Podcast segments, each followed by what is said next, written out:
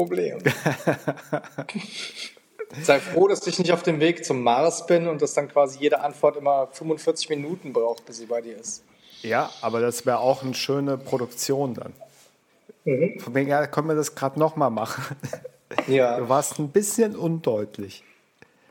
Mein Freund, ähm, mein Freund äh, Levin, der ja. dir ja auch bekannt ist, ja. ähm, hat mich vor äh, einiger Zeit mal darauf angesprochen, er würde ganz gerne mit mir Fernschach mit Postkarten spielen. Und äh, das fand ich eine gute Idee. Ich warte immer noch auf seine erste Postkarte. ja. ja. ich überlege jetzt, ob ich den ersten Zug mache. Aber wenn er jetzt schon seine losgeschickt hat, dann gibt es halt direkt Clinch. Ja. Deswegen. Ja. Schwierige Situation. Also schon bevor das Spiel losgeht. Vielleicht treffen sich die Postkarten auch auf halber Strecke mhm. und sagen dann, oh, lass mal die Spinner. Komm, wir fahren zusammen in Urlaub. Ich finde dich ganz gut. Ja, warum denn nicht? Ja. Bauer auf C3 finde ich super. ich bin ja schließlich die Königin. Ja, wir, ähm, wir haben ähm, eine Webseite. Ja, wir haben, glaube ich, letzte Nacht ziemlich viel irgendwie gemacht. Wir haben viel gemacht, ja. Also, wir, also vor allen Dingen, es war echt krass, weil wir haben echt eine Folge aufgenommen. Die ging auch gar nicht mal so kurz, knapp über eine Stunde. Ja. Obwohl es nur mit zwei Tracks war. Und dann, während du irgendwie die Folge geschnitten hast und noch irgendwie am Intro und Outro gebastelt hast, habe ich, dann, hab ich dann die Webseite gemacht und haben wir mhm. gemeinsam einfach so schnellschlussmäßig entschieden, lass uns doch irgendwie die URL äh, Zimmerlautstärke Punkt jetzt. ja, das ist auch die, das ist die beste, äh, wie sagt man da? Der beste Endung. Endung. Endung. Domain-Endung. Ja. Das ist so wirklich so dieses Elterndrohen. Also ja. wenn nicht jetzt sofort es ruhiger wird, ja. dann, ja, dann, dann gibt es noch eine Folge. Und zwar eine Folge heiße Ohren. Genau. Ja, die, äh, genau, und das haben wir einfach dann alles irgendwie bis, ich habe keine Ahnung, wie lange wir da gestern noch gesessen haben, jedenfalls viel zu lange. Und aber wir sind fertig geworden. Heute Morgen noch ja. ein bisschen das Impressum zurechtgeschubst. Was ähm, ja auch eine Scheißarbeit ist. Also was so richtig die Nervarbeit ist. Nochmal vielen mhm. Dank dafür. Ja, ein, also ein Prosit an alle Abmahn an, an, an, an Amma. Ihr wisst. Aber. Abmahnanwälte dieser Welt. Boah, was Wir Wort. mögen euch nicht. Ja, guckt euch die Seite an. Es lohnt sich auf jeden Fall. Äh, wir werden da ähm, alle aktuellen Folgen, ähm, nicht nur alle aktuellen Folgen drauf ähm, darstellen, sondern es wird auch direkt unten drunter die dazugehörige Playlist geben. Das heißt, eigentlich ist oh, die Webseite ja. ist, ist eigentlich super so zum, zum äh, zum Hören, ja, weil man halt ja. direkt dann da alles bei, beieinander hat. Ja. Richtig, genau. Also designtechnisch, glaube ich, Nummer eins mit Sternchen. Mm, danke sehr. Und äh, Inhalt sowieso über jeden Verdacht erhaben. Absolut, ja. Da kann nichts schiefgehen. Also da über jeden falschen Verdacht. Der Verdacht ist schon richtig. Ja, ja, also auf jeden Fall witzig und ähm, ich finde ähm, auch irgendwie habe ich da unterbewusst, als ich das irgendwie zusammengeschraubt habe, ähm, hatte ich auch noch so ein bisschen, glaube ich, diese ganze Kritzelästhetik ja. im Hinterkopf, denn also diese überdimensionierten fetten Buchstaben, ja. mh, mm, dann irgendwie dieses doch etwas äh, wilde und etwas also auch einfach irgendwie das an die, an die Wand geschmissene, das ist ja so ein bisschen irgendwie auch so die damalige ja. Ästhetik gewesen von dem ja. Label, das ähm, wir mal zusammen mit dem Marc hatten. Der Richtig. Aktuell zu Tisch ist, glaube ich noch. Ja, ja, tatsächlich. Äh, ich hoffe, es schmeckt ihm gut. Und ich sende, ich sende liebe Grüße. Die, die lieben Grüße sende ich auch. Und ähm, ja, also das war, wir hatten damals dieses Label, das war auch äh, es war echt eine coole Idee. Wir haben es halt, ja, wir, wir, haben das Ganze vielleicht nicht so ganz richtig angegangen und äh, ja, etwas Gott. blauäugig, aber es war das erste Projekt, was, ähm, also was ich persönlich so in der Größenordnung gestartet habe. Und das, ich habe einiges da rausgezogen, rausziehen können, irgendwie als Lehren, positiv wie negativ. Und ähm, es ist eine Zeit, die ich nicht missen möchte. Und ja. Äh, ja.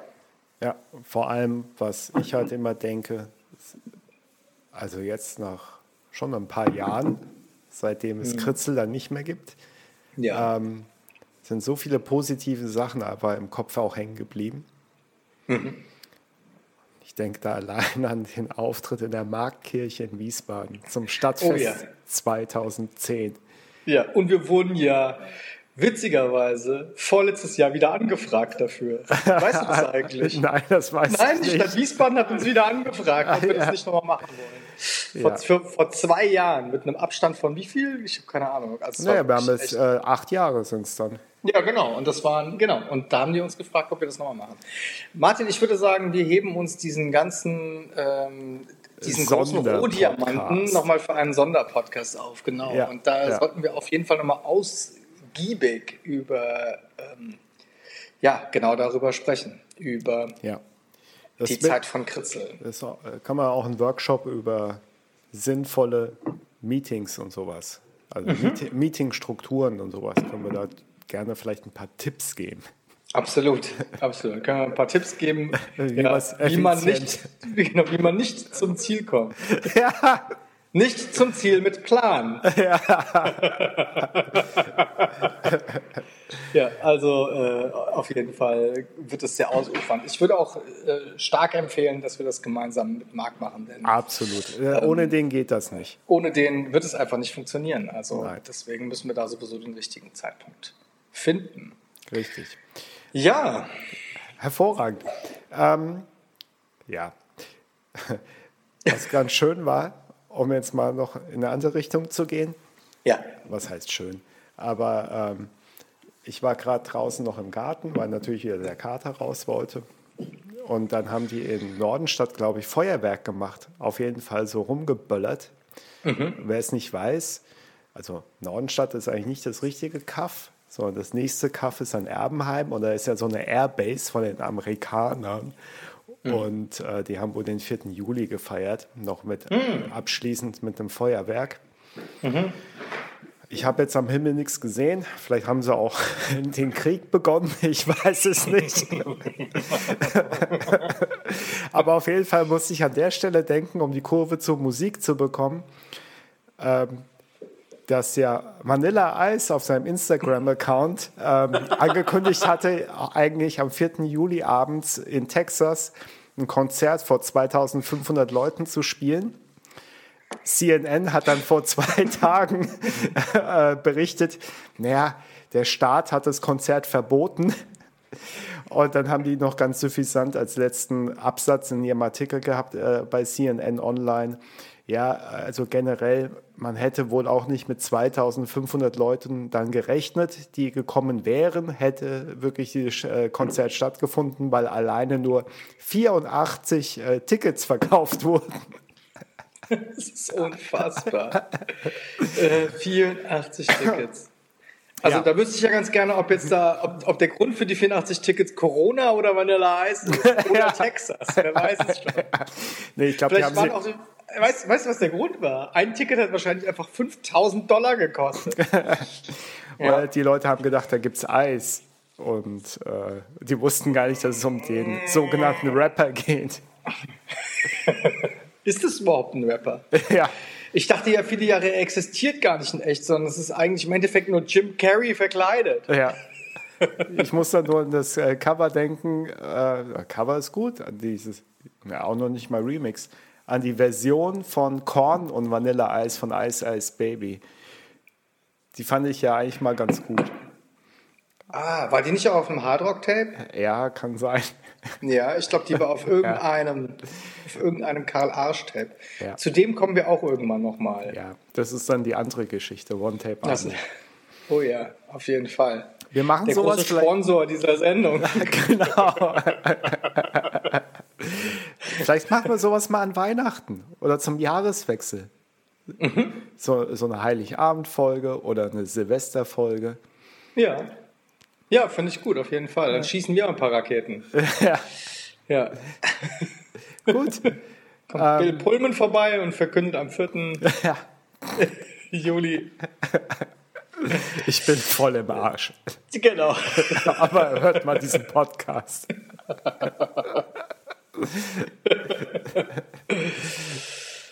Ah, ja, sehr gut. Amal, wir haben es geschafft. Was haben wir geschafft? Innerhalb von 24 Stunden äh, den nächsten Podcast aufzunehmen. Ach so, ja, wir sind noch nicht fertig. Es könnte immer noch sein, dass ich äh, jetzt plötzlich tot umfalle und dieser Podcast ja. nie zu Ende geht und für ewig weitergeht und du sitzt einfach am anderen Ende. Hallo? Hallo? Amal? Ja, gut, Hallo? egal. Hallo. Ich habe genug von dir aufgenommen, Hallo? das lege ich einfach auf ein Soundboard. Sehr gut, genau. genau, eine blöde Lache, Mann.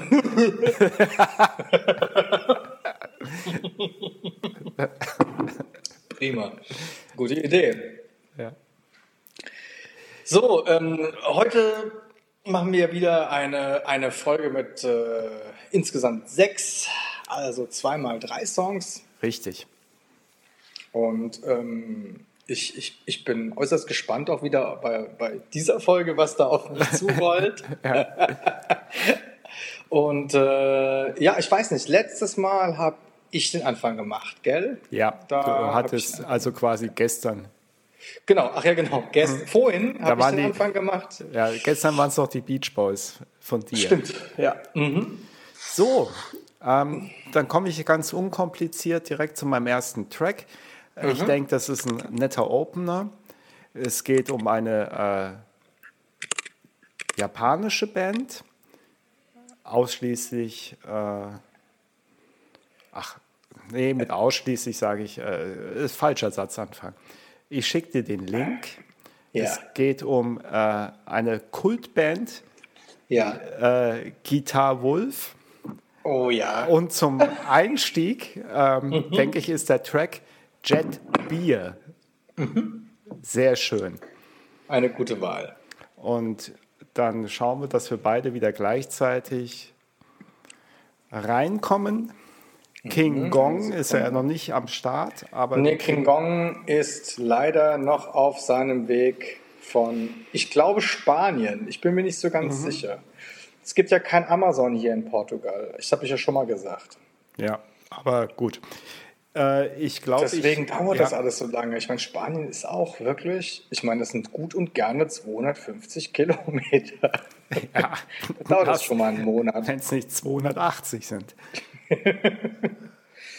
Gut, ja, ich habe jetzt hier keine Werbung. Ich glaube, ich kann hier direkt starten. Gut, ich zähle ein. Die Eins ist wie immer stumm. Und ähm, dann machen wir unser Mikro wieder aus. Eins. Drei, zwei, go.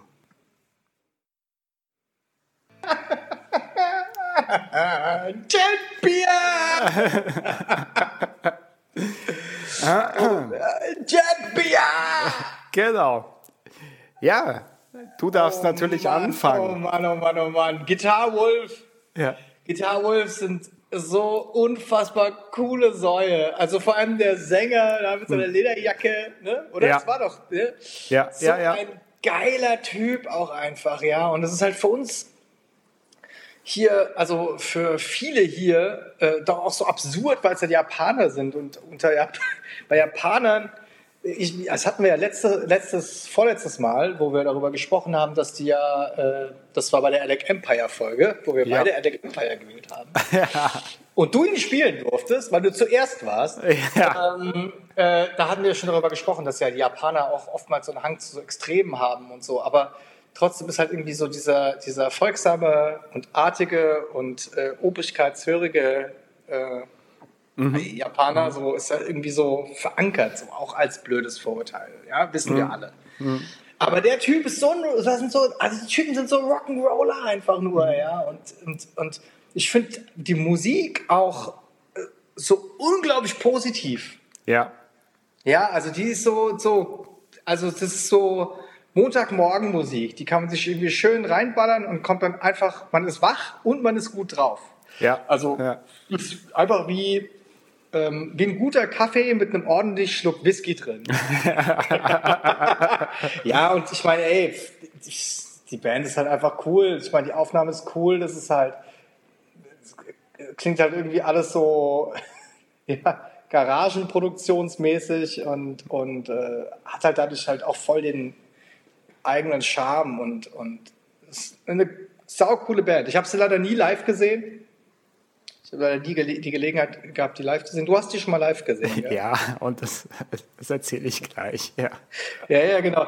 Du hast sie nämlich schon mal gesehen und ich wollte sie eigentlich auch gerne sehen, aber ich habe es nicht geschafft. Äh, Melt Banana haben wir geschafft, live zu sehen ja. gemeinsam, aber äh, äh, wo wir gerade bei Japanern sind. Aber ähm, mhm. ja, also äh, Guitar Wolf leider Leider nicht. Aber also wirklich echt einfach eine coole Sau. Und jeder, der irgendwie glaubt, Japaner können keine coolen Rock'n'Roller sein, der möge sich bitte Guitar Wolf angucken. Die überzeugen ja. einen. Ja. Ohne Zweifel vom Gegenteil. Richtig. Vielen Dank für diesen, für diesen, äh, ja. für diesen schönen Einstieg. Mir geht es schon wieder viel besser. Ja, es ist ein ja. super Opener. ähm, ja, also Kurz Fakten. Äh, gegründet 1987, Guitar Wolf in äh, Tokio im Stadtviertel Harajuku. Ich spricht man wahrscheinlich anders aus, aber ich werde in meinem Leben bestimmt eines Tages auch Japanisch lernen. Ähm, Sie selber sagen, Sie machen Jet Rock'n'Roll. Mhm. Es ist ja auch so, jeder also natürlich nicht wirklich, aber jeder zweite Titel hat irgendwie Jet im Namen. Sei es Jet Beer, Jet Rock'n'Roll, Jet Girl, was auch immer. Nagasaki Jet. genau, richtig. Und ähm, Jet Beer, den äh, Song, den wir gehört haben, ist vom 2002er Album UFO Romantics. Und ähm, die haben, um so ein paar Fakten noch zu nennen, in, der, in ihrer Hochzeit hat äh, Guitar Wolf weltweit dann ähm, im Jahr 200 Konzerte gespielt. das ist ziemlich crazy, finde ich. Ja.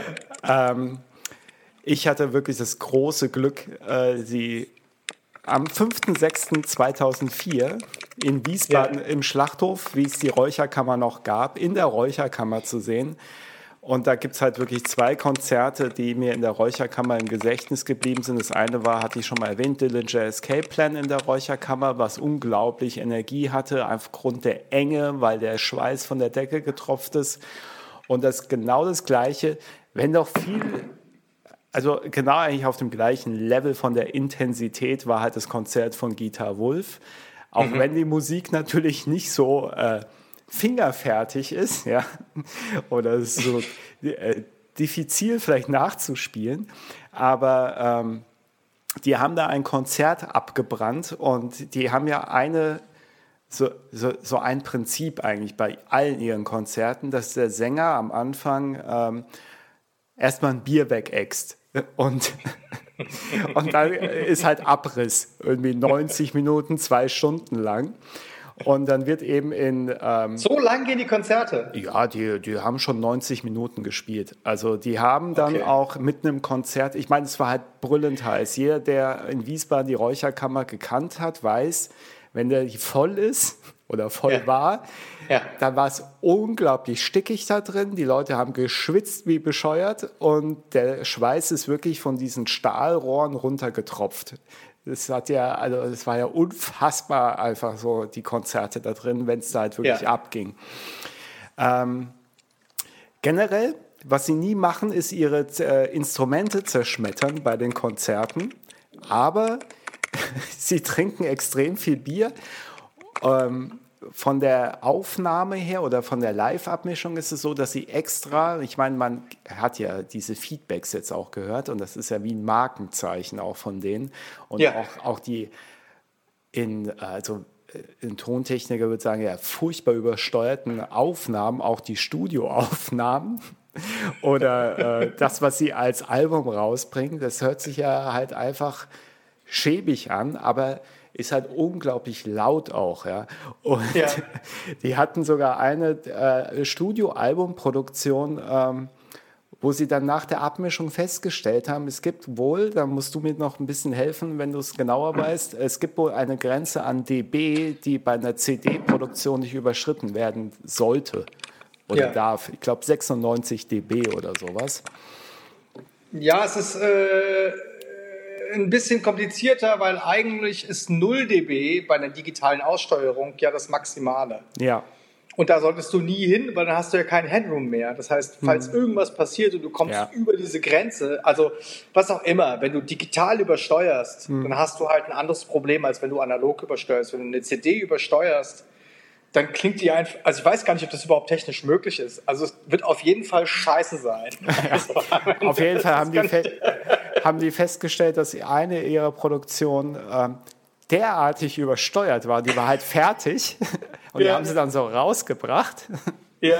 Und äh, das ist dann so in die Geschichte der Musikproduktion eingang, eingegangen als die lauteste Studioproduktion aller Zeiten. und ähm, die haben am Anfang haben am Anfang halt so äh, auf Vinyl gepresst das allererste, was sie aufgenommen haben, weil sie einfach sich kein Studio leisten konnten, haben sie zu Hause halt im Wohnzimmer aufgenommen. Das klang halt auch komplett schäbig, ja. ja. Und es, das hat sich ja, also das zieht sich ja durch bei denen. Also ähm, das ist halt so ihr Markenzeichen. Die stellen auch wohl auf den Konzerten extra nochmal Mikrofone, äh, Mikrofone vor die Monitorboxen um mhm. nochmal wirklich noch mehr Feedbacks zu produzieren und damit zu spielen. Und ja. ähm, ja, auf dem Wiesbadener Konzert, das war halt sagenhaft. Also irgendwann gab es dann so den Part nach einer Stunde, wo dann der Sänger, der ja auch Gitarre spielt, dann gesagt hat, ja, wer von euch im Publikum will denn jetzt mal spielen? Und dann hat er seine Gitarre an irgendeinen Kerl, der auf die Bühne kam, weitergegeben. Und der hat dann auch drauf rumgedroschen, während er dann das nächste Bier weggeext hat. Und die anderen haben halt ihn mit Schlagzeug und Bass begleitet. Ja, die sind ja zu dritt, also ein Bassist, ein Sänger, der Gitarre spielt und ein Schlagzeuger. Und das war einfach dermaßen Abriss. Das war also ein Weltklasse-Konzert. Ähm, cool. Was ich jetzt im Nachhinein dann erst so erfahren habe, ich habe damals noch den Bassisten gesehen, der tatsächlich ein Jahr später einfach gestorben ist an einem Herzinfarkt im Alter von 38 Jahren. Ach, Schande. Ja, also ich kann jetzt nicht die genauen Umstände, warum der jetzt einen Herzinfarkt hat, äh, erzählen, hatte, aber ähm, ja, ich habe den halt noch live gesehen und im Endeffekt macht es das fast noch wertvoller dann das Konzert, auch wenn es viel, also auch wenn es tragisch ist natürlich und ja. sowas immer furchtbar ist, wenn jemand so jung stirbt. Aber ähm, das war halt die Originalbesetzung von Guitar Wolf, die ich damals noch gesehen habe, bevor ja, es sie halt cool. ein Jahr später gar nicht mehr gab, so in dieser ja, Originalbesetzung. Ich mein, das sowas geht schneller, als man irgendwie denkt. Ja. Ich habe auch irgendwie gedacht, ah ja, Beastie Boys, guck genau. sie dir irgendwann noch mal Genau, das ist, ist wollte ich auch gerade drauf kommen, so als Ausflug, so eine kleine Nebengeschichte. Ich habe nie die Beastie Boys live gesehen und jetzt werde ich, ich halt, jetzt werde ich sie halt nie wieder live sehen. Und Martin, wir beide wissen ganz genau, dass wir uns bis zum Ende unseres Lebens dafür hassen werden. Richtig. Ich habe ja letztens auf Apple TV diese Beastie Boys Doku gesehen und keine Ahnung, also wer mit der Band was anfangen kann und mich begleitet sie eigentlich fast so mein ganzes Leben, seitdem ich irgendwie sinnvolle Musik höre. Und ja, so. ähm, das tut teilweise richtig weh. Ja, ja das tut es auf jeden Fall. Also gerade auch die Beastie Boys haben ja auch was sehr Besonderes. Ja. Auch gerade für uns zwei, ne? Richtig. Also das ja. ist ja auch, ja. auch nochmal ja. so eine. Aber die Beastie Boys, die kommen bestimmt auch nochmal irgendwann. Ja. Aber die sind halt so plakativ. Ja. Für uns wahrscheinlich irgendwie, aber vielleicht ja. sollten wir mal so einen Plakativtag machen. Ja, genau. Also Wobei ich muss sagen, Guitar Wolf ist ja schon da auf jeden Fall in den Top Ten. Ja, ja. ähm, um auch zu denen zurückzukommen, noch ein paar andere ja. Sachen. Die haben auch einen Spielfilm, also äh, ja, wie sagt man, gedreht. Also ja. sie sind da Hauptdarsteller, spielen sich ja. selber. Also es geht auch um die Band Guitar Wolf, beziehungsweise die große Rahmenhandlung ist, dass Außerirdische äh, die auf die Erde kommen und Menschen in Zombies verwandeln. Und ähm, Guitar Wolf kämpfen dann mit genau. Jet Rock'n'Roll gegen diese Zombies. Der Film ist halt ein absoluter Zombie-Splatter-Trash-Film. wurde in Thailand gedreht. Alle Zombies werden von Thailändern irgendwie gespielt. Also es ist einfach super low budget alles. Und ähm, also der Hauptdarsteller äh, ist so ein Fan von Guitar Wolf, der aber äh, dann sagt, er braucht die Band gar nicht mehr, um jetzt die Menschheit zu retten und das Mädchen, das er verliebt ist, irgendwie zu beeindrucken, so, ja. Und er wird ja. so der neue Held. Am Ende ist natürlich so Guitar Wolf und der Hauptdarsteller, die äh, bekämpfen dann selber dann die Zombies und werden dann natürlich dann mit Hilfe von auch Gitarren, aus denen dann äh, äh, Blitze geschossen werden und so. Äh, Wie heißt der Film? Äh, Wild Zero. Der Regisseur ist Tetsuro äh, Takeuchi, wenn ich es richtig ausgesprochen habe. Und ähm, ist verlegt in Deutschland von Rapid Eye Movies. Kann man mhm. da also auf DVD erwerben. Ich habe den bei mir auch im Schrank. Also es ist auf jeden Fall ein super Highlight und natürlich kompletter Soundtrack von Guitar Wolf. Und ähm, ist ein mega gutes Ding und das Witzige ist zum Beispiel auch, dass die Hauptdarstellerin, die ist auch äh, Thailänderin mhm. und äh, die wurde dann in Japan nachsynchronisiert. Also es war halt wirklich alles komplett low budget. Ja? Also man ja, hat geil. noch nicht mal eine japanische Hauptdarstellerin genommen, weil die viel zu teuer war. Man hat eigentlich alle bis auf Guitar Wolf möglichst mit Thailändern besetzt, die wahrscheinlich vielleicht gar kein Geld gesehen haben, sondern einfach nur mal vier Wochen was zu essen bekommen haben und einen Schlafplatz. Das ist natürlich jetzt so gemutmaßt, aber ist ein super Film. Also er passt einfach zu der Band und äh, nicht ohne Grund. Rapid Eye Movies ist ja so der eine der großen oder die Anlaufstelle für alle, die sich für asiatisches Kino interessieren und da halt irgendwie ein bisschen tiefer eintauchen wollen. Mhm. Und mhm. ähm, ja, nicht ohne Grund halt dort auch äh, vertrieben. Ja. Ja, cool. Du musst auf jeden Fall den Link zu der DVD unten noch mit in die Dings reinpacken. Ja, das mache ich äh, sehr gerne. Rein. Sehr gerne. Allein in die Beschreibung. Ja. Allein das Cover ist Weltklasse. Ähm, generell natürlich auch von ihrem Stil, äh, Guitar Wolf, immer komplett Lederhose, Lederjacke. Alle drei Bandmitglieder, die leben halt auch so dieses, diesen, ja, vielleicht Punkrock, aber auf ihre Art dann halt. Rock'n'Roll, finde ja. ich. Also wirklich ja. irgendwie so, ja, so Trash-Rock'n'Roll. Genau, genau. Also die haben halt dann auch, also ganz klar so diese klassischen amerikanischen Vorbilder oder ich glaube, Deutschland finden sie auch ganz gut. Also mhm. gibt es ja auch diverse Bands, die da die immer auch weltweit Menschen prägen oder Musiker prägen. Und ähm, ja, also die machen einfach tierisch Spaß. Wenn man die irgendwo mal live erwischen sollte, dann sollte man das nicht verpassen. Also es ist auf jeden Fall das Geld wert, dorthin zu gehen. Ja, also absolut. Absolut. Also ich, ich finde vor allen Dingen auch einfach diese, äh, ach, keine Ahnung, dass es so hingerotzt ist, dass man eigentlich so genau das rausprovoziert. Also ich sehe es jetzt vom, vom Klanglichen, ja? Ja. Dass man so genau das rausprovoziert, was normalerweise ja zu vermeiden versucht wird, mhm, ja? Mhm. Und, und das finde ich auch spannend. Also ich, ich habe beispielsweise, es gibt auch eine, eine Band hier, ich glaube, es sind sogar Portugiesen, die machen relativ ähnliche äh, Musik. Okay, ja. Und äh, was die halt machen, ist auch ungefähr so ähnliches Konzept, ja? Äh, aber was die halt machen, ist halt total geil. Die haben halt äh, einen Gitarristen, aber zwei Gitarren auf der Bühne. Und die zweite Gitarre wird einfach nur aufgerissen und irgendwo hingelegt. Und die zeigt einfach die ganze Zeit. Finde ich auch. Finde ich auch sehr gut, ja. Und Lautstärke spielt natürlich auch eine Rolle. Also, gerade bei Guitar Wolf, die sind halt wirklich echt auch immer auf Anschlag ja. und halt so laut, wie es ja. halt irgendwie geht. Ja, ja. also ich meine, die spielen halt eher in kleineren Venues, denke ich. Deswegen haben sie dann wahrscheinlich auch gar nicht die Möglichkeit von der PA her, also von mhm. der Anlage her, die halt im Raum steht, irgendwie so völlig zu übertreiben. Ja, mhm. aber, ähm, aber alles, was geht, wird einfach wird einfach ja. aufgedreht. Ja. ja. vor allem damals, also in der Sch im Schlachthof in der Räucherkammer, ich meine, man muss sich das halt so vorstellen, das ist ja wirklich in Wiesbaden ein alter Schlachthof gewesen ja. mal und ist dann halt zum Kulturzentrum umfunktioniert worden. Und es gab halt lange äh, Jahre immer noch die alten Gebäude und dann gab es halt auch diese Räucherkammer, die ja immer dann der Ort war, wo entweder Partys waren, Partys veranstaltet wurden oder eben halt äh, Konzerte auch liefen. Und Gott sei ihrer Seele gnädig. Absolut. Und ähm, das war einfach der perfekte Ort, um genau diese Band dort auch zu sehen. Also Dillinger ja. Escape Plan und die Guitar ja. Wolf, das war Absolut. wirklich, weil die so, äh, du bist so nah an diesen Künstlern dran, weil das ist ja, ja. wirklich, das ist so eine, eine, wie eine Treppenstufe, geht's hoch und dann warst du auf der Bühne. Die Bühne war super klein und da gab es halt keinen Graben, keine Security oder sowas, ja, sondern das war halt einfach ein persönliches Konzert vor, was weiß ich, lass es 200 Leute gewesen sein oder so. Ja, also ich, ich, ich finde, wir sollten auch vielleicht nochmal überlegen, eine Sondersendung über die, über die Räucherkammer zu machen. Ja.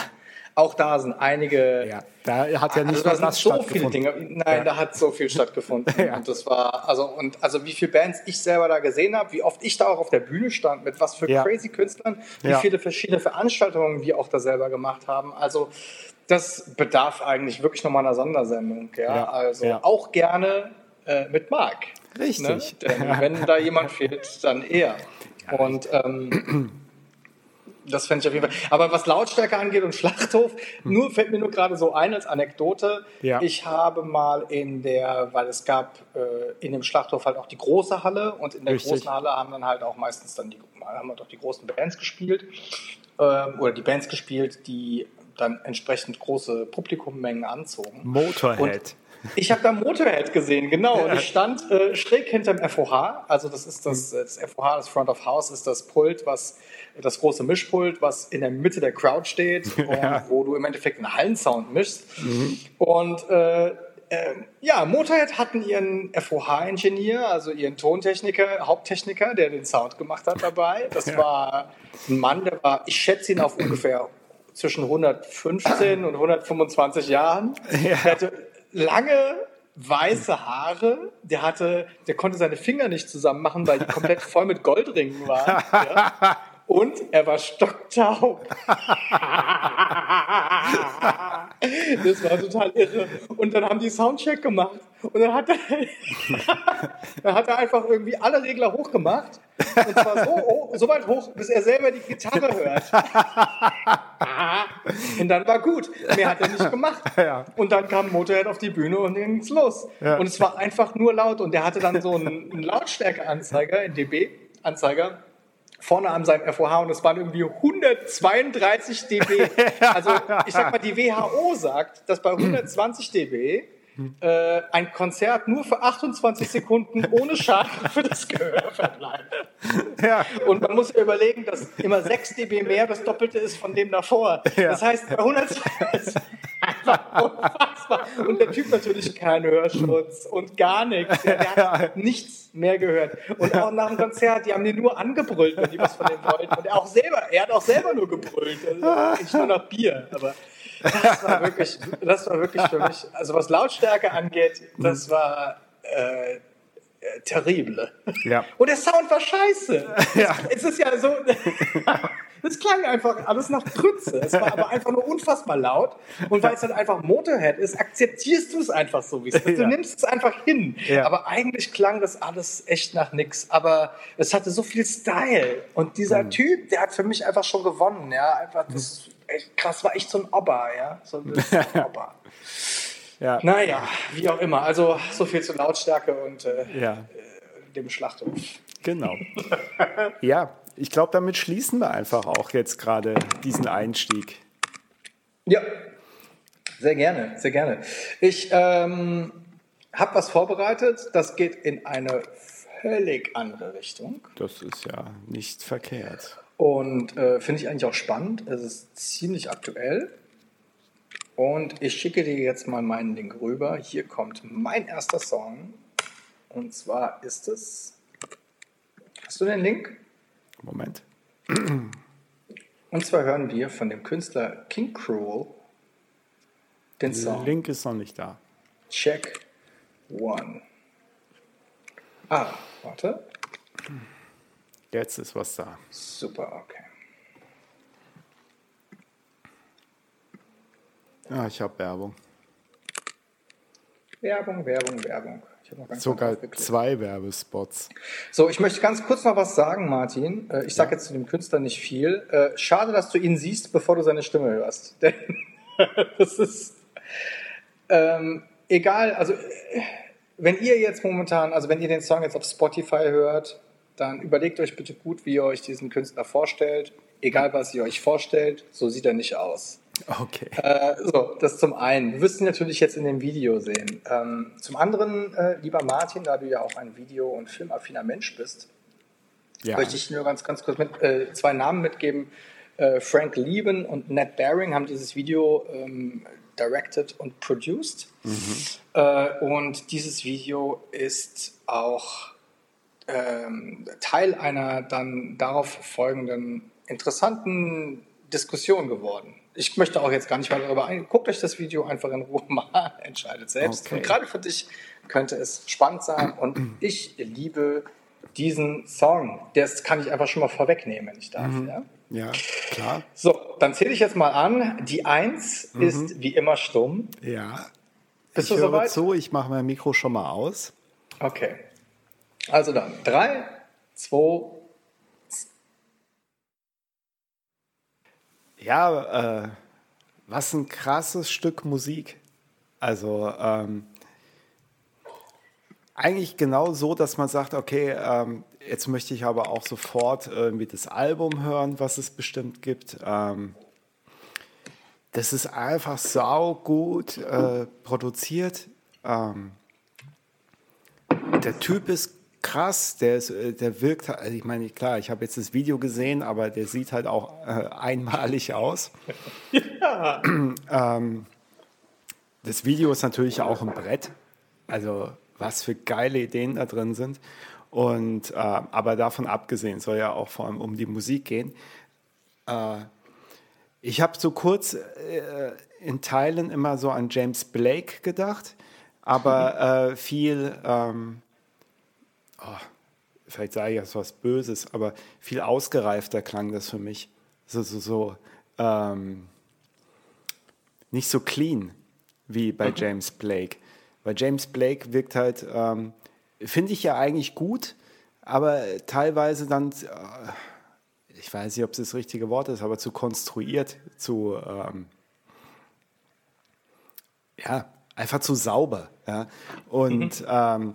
Da ist es so, du hast so viele Facetten in der Musik drin, du, so, so Kleinigkeiten, die irgendwie diesen ganzen Song ausmachen, die den aufbauen, die, die, den ähm, halt komplex machen, ja, obwohl es ja ein ganz äh, ruhiger Track ist und es ist ja auch äh, gar nicht, äh, gar nicht so wirklich Gesang, ja, sondern ähm, wo James Blake ja vielleicht viel mehr mit seiner Stimme vielen Tracks macht. Ich meine, ich kenne jetzt nicht viel ja, aber äh, von dem, was wir jetzt gerade gehört haben, eigentlich nur den Track.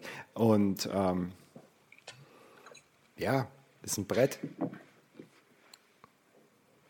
Ja, also ich ähm, wusste, dass es dir gefällt, mhm. äh, weil ähm, für mich hört sich das Ganze so an, als hätte jemand irgendwie einen relativ straighten, sehr ruhigen und sehr auch zum Teil sehr emotionalen Song produziert und hätte ihn dann dir zur Nachbearbeitung gegeben. ja, ja, schön also weil, gewesen. Am, ja, weil am Ende, da macht er auch so, da pitcht er runter genau, und genau, dann macht genau. er tausend Effekte drauf, aber ja. alles so subtil. Also so, ja. dass du eigentlich, also meiner Mutter wird es jetzt nicht auffallen, ja? Ja, ja. So, die wird nur am Ende sagen, so, ja, ist der jetzt da am Ende heiser? Oder so. Also, ähm, ich, ich, ich finde, äh, der Künstler selber, äh, du hast es ja vorhin schon gesagt, du hättest ja jetzt nach diesem Song irgendwie direkt Bock, dir das Album zu, anzuhören. Tu's. Hör dir nicht nur das Album an, hör dir auch äh, vor allen Dingen irgendwie die ähm, äh, hör dir auch die anderen Alben an. Ähm, was gibt es zu ihm zu sagen? Der Junge ist relativ äh, jung, 1994 geboren. Das mhm. heißt, äh, wie, wie, alt ist er jetzt? Ich kann nicht rechnen, Martin, du kennst mich. 94, wie alt ist er jetzt? 26. 26 roundabout, genau. So. Der hat sein erstes Album mit 19, glaube ich, rausgebracht, wenn mich nicht alles täuscht. Ja, ja. also genau, der kommt aus, aus South, Southwark, also Engländer. Ja, ich hätte, er hätte ja auch auf Brite getippt, ja. ja. Ja, genau, das ist halt, ja. Und klar, man hört natürlich, dass er britisch ist, mhm. aber man würde niemals glauben, dass er so aussieht, wie er aussieht, wenn man ja. die Stimme einfach nur hört. Klar, jetzt hast du die Assoziation, aber mhm. genau. Ähm, mich wundert es ein bisschen, dass du ihn nicht kennst, weil er ist ziemlich bekannt. Ja, äh, aber, aber ist an mir vorbeigegangen, ehrlich gesagt. Ja, und an mir auch. Ich kenne ihn jetzt auch erst seit, äh, keine Ahnung, also hier in Portugal läuft halt sowas im Radio. Ja, und, ihr ähm, Ja, und äh, ja, portugiesisches Radio könnte auch echt nochmal ein Podcast wert sein. Aber okay. Äh, ja, da kann ich halt nicht viel sagen dann. Aber ich höre mir das ja gern an. Nee, du kannst doch einfach mal rüberkommen und drei Tage lang portugiesisches Radio hören und dann noch einen Podcast. Da weißt du ja. wahrscheinlich mehr als ich. Ja, ähm, ja also der Junge ist halt äh, vor allen Dingen halt hier in Portugal auch ziemlich äh, äh, bekannt und auch erfolgreich, weil ähm, es gibt ja kein anderes Land in Europa mit mehr Festivals als Portugal. Und der ist, ist halt so? so ein, das ist so, ja. Und der ist halt auch so ein Festivaltyp, also der ist halt auf viel, sehr vielen Festivals halt irgendwie einfach dabei und ähm, gerne gebucht. Also, äh, der Kerl ist, wie gesagt, 94 geboren in Southwark. Er hat sein erstes Album, das hieß Six Feet Beneath the Moon. Das kam im August 13 raus und das war schon so ein Brecher, dass er infolgedessen direkt bei Conan war, Conan O'Brien und mhm. bei Letterman. Also das muss man halt auch erstmal schaffen. Ja. Dann hat er sein zweites Album rausgebracht, das heißt ähm, ähm, The Ooze, das kam 2017 raus. Mhm.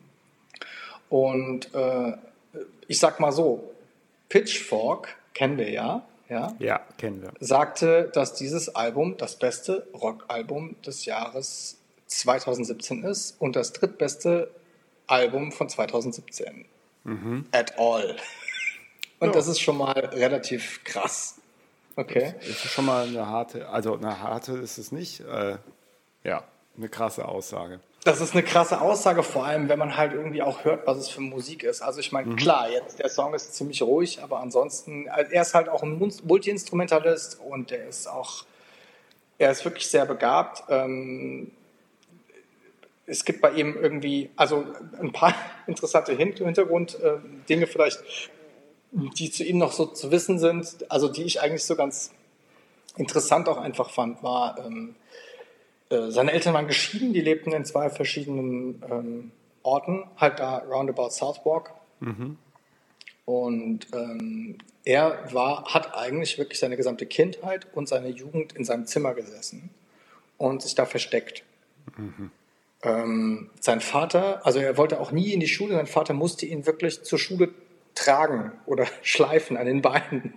Also der war nicht dazu zu bewegen, zur Schule zu gehen. Und ähm, der war halt total unglaublich sozialphobisch und äh, hatte irgendwie Angst vor allem und war halt, ja, sehr, sehr auf sich bezogen und ähm, ich finde es interessant, wenn man dann irgendwie, wir haben ja jetzt nur einen Song gehört, ja, ja. Der, ich finde, die Songs hinterlassen alle so ein bisschen Spuren. Also es ist so, man hört es so und es ist nicht irgendwie wie jetzt irgendwie ein trauriger oder ein emotionaler Song oder so, sondern es ist eigentlich so wie das, was du gestern auch gesagt hast über Blake. Ähm, es ist so ein, ähm, es hinterlässt einfach was. Ja, man hört mhm. es irgendwie und, und es, irgendwas, irgendwas bleibt und du spürst, also es schafft es wirklich irgendwie so eine Emotion irgendwie in Musik zu verpacken, die dich einfach am richtigen Organ zu packen kriegt. Und ähm, er selber hat halt irgendwie auch wohl ganz offensichtlich irgendwie mit Hilfe dieser Musik irgendwie geschafft, über einige seiner Probleme, die er irgendwie sonst so hatte mit sich und der Welt, dann äh, ja, also als therapeutisches Mittel zu nutzen. Und das finde ich ja eigentlich auch immer super spannend, wenn Leute das halt machen. Und ja, ja. Ja, ja ähm, ich weiß halt auch nicht, aber ähm, es gibt ja diesen Spruch von wegen, äh, eigentlich in äh, äh, schlimmen Situationen oder traurigen Situationen oder in Notsituationen ist eigentlich ein Künstler immer am kreativsten. Ich kann nicht sagen, ob das jetzt stimmt zu 100 Prozent, aber ich glaube schon, dass wenn man irgendwie was kompensieren muss, dass es dann, glaube ich, wenn man eben künstlerisch in irgendeiner Form begabt ist, dass es dann vielleicht am besten flutscht. Das kommt ganz, also grundsätzlich hast du damit recht. Also es ist auch wirklich so, mhm. aber es kommt wirklich echt ganz, ganz grundsätzlich darauf an, was du für Musik machst. Ja. Ja, also ich meine, ich sag mal so, wenn du, man kann sich vielleicht besser vorstellen, wenn man, als wenn man ein bildender Künstler ist, der sich irgendwie darauf spezialisiert hat, lachende Kinder zu malen. Ich sag mal, wenn ich sich mhm. irgendwie gerade meine Frau von mir getrennt hat und meine beiden Kinder an Dings ertrunken sind, wie hieß es nochmal? Äh, Niedrigwasser, mhm. ja. wir, wir, hatten das, ja? Ja. Ähm, dann ist, bin ich wahrscheinlich scheiße in meiner Arbeit. Ja. lachende Kinder zu malen. Okay? Ja, also ja. es kommt immer darauf an, was ich gerade mache, aber wenn ich halt irgendwie so emotionale Sachen mache, irgendwie, oder ich sag jetzt mal aus der also ich sag mal, wenn, wenn Portishead aus dem Grab klingt, ja, dann, mhm. dann bin ich da, dann kann ich da super Songs für schreiben, irgendwie in, in so einer Situation, wo, oder ich sag mal, in so einem Stil, wo, wo es halt dann auch einfach passt. Aber ich denke mal, Guitar Wolf schreiben vielleicht jetzt nicht unbedingt so die besten Songs, wenn sie gerade irgendwie pleite sind. Ja. Vielleicht, obwohl die sind vielleicht nicht das beste Beispiel. Also, Wahrscheinlich schreiben die selbst dann gute Songs. Aber ja, ich sag jetzt ja. mal DJ Bobo. Hat ja. er denn jemals gute Songs geschrieben? Naja, ich würde mal sagen, DJ Bobo hat eine relativ geringe Chance auf einen kommerziell erfolgreichen Song, wenn er sich in einer wirklich beschissenen Situation befindet und die emotional in sein Songwriting einfließen lassen würde. Ja, ja, klar. These A. ja. Aber man muss sich mal vorstellen, DJ Bobo bringt ein Akustikalbum raus, so wie Vincent Gallo. Ah ja, nicht James Blake, Vincent Gallo. Ach, Entschuldigung, genau, wir sprachen ja gestern über, ja, ja, Vincent ja. Gallo. Ja, ja, sorry, sorry. Aber alles gut. Ähm, nee, aber das hätte jetzt auch mit DJ Bobo zu weit geführt. Vincent Bobo, DJ Gallo. genau, DJ Gallo. Yes, I'm lonely. Ja, ich kenne The Race von Gallo. Mhm. Wir driften, merkst du? Schon? Ja. also ich jedenfalls, ich persönlich ja. drifte gerade sehr stark. Ja, ja. Kommen wir nochmal zurück zu unserem lieben Briten. Ja, genau. Also mehr gibt es jetzt über ihn nicht zu sagen, außer hört euch seine Alben an. Es lohnt sich auf jeden Fall. Es ist ein spannender Künstler, es ist ein sehr, sehr emotionaler Künstler. Es ist niemand, der sein musikalisches Genie irgendwie... Ähm, äh, jetzt hier an die große Glocke hängt, sondern es ist einfach wirklich jemand, der dich daran teilhaben lässt, wie er äh, mit Hilfe der Musik, die er macht und mit dem Talent, was er hat, seine eigenen Probleme verarbeitet und ähm, das auf eine unglaublich äh, auf, eine, auf eine schöne Weise, finde ja. ich. Also auf eine, vor allem auf eine optimistische Weise. Also selbst wenn die Songs alle sehr traurig sind, also gerade auch der. Ich finde, er hinterlässt einen trotzdem doch schon mit ähm, sehr viel. Äh, also man, es ist nicht so wie jetzt beispielsweise, um beim Beispiel Portishead zu bleiben, dass man irgendwie ja dann doch ganz gerne irgendwie das höchste Gebäude der Stadt googelt oder so. Wobei, ich meine, Portishead, ich glaube, das ist auch kein Geheimnis, aber ich meine, damit können wir beide ja immer extrem viel anfangen mit ja. deren Musik. Und ähm, es gibt die Live-DVD von Portishead oder das Live-Album und das ist ja auch schon einige Jahre alt. Aber und es ist eigentlich schon, es ist ein großartiges Album. Das war und, eines der ja, ja. ersten großartigen, wirklich guten Live-Alben. Ja, und das ja. genau darauf wollte ich hinaus. Man sieht dort aber auch bei aller Deepness, furchtbares Wort, aber mir fällt nichts anderes ein gerade, ähm, diese Tracks in sich haben, wie, wie, äh, wie viel Spaß die dran haben, eigentlich auch ihre Musik zu machen.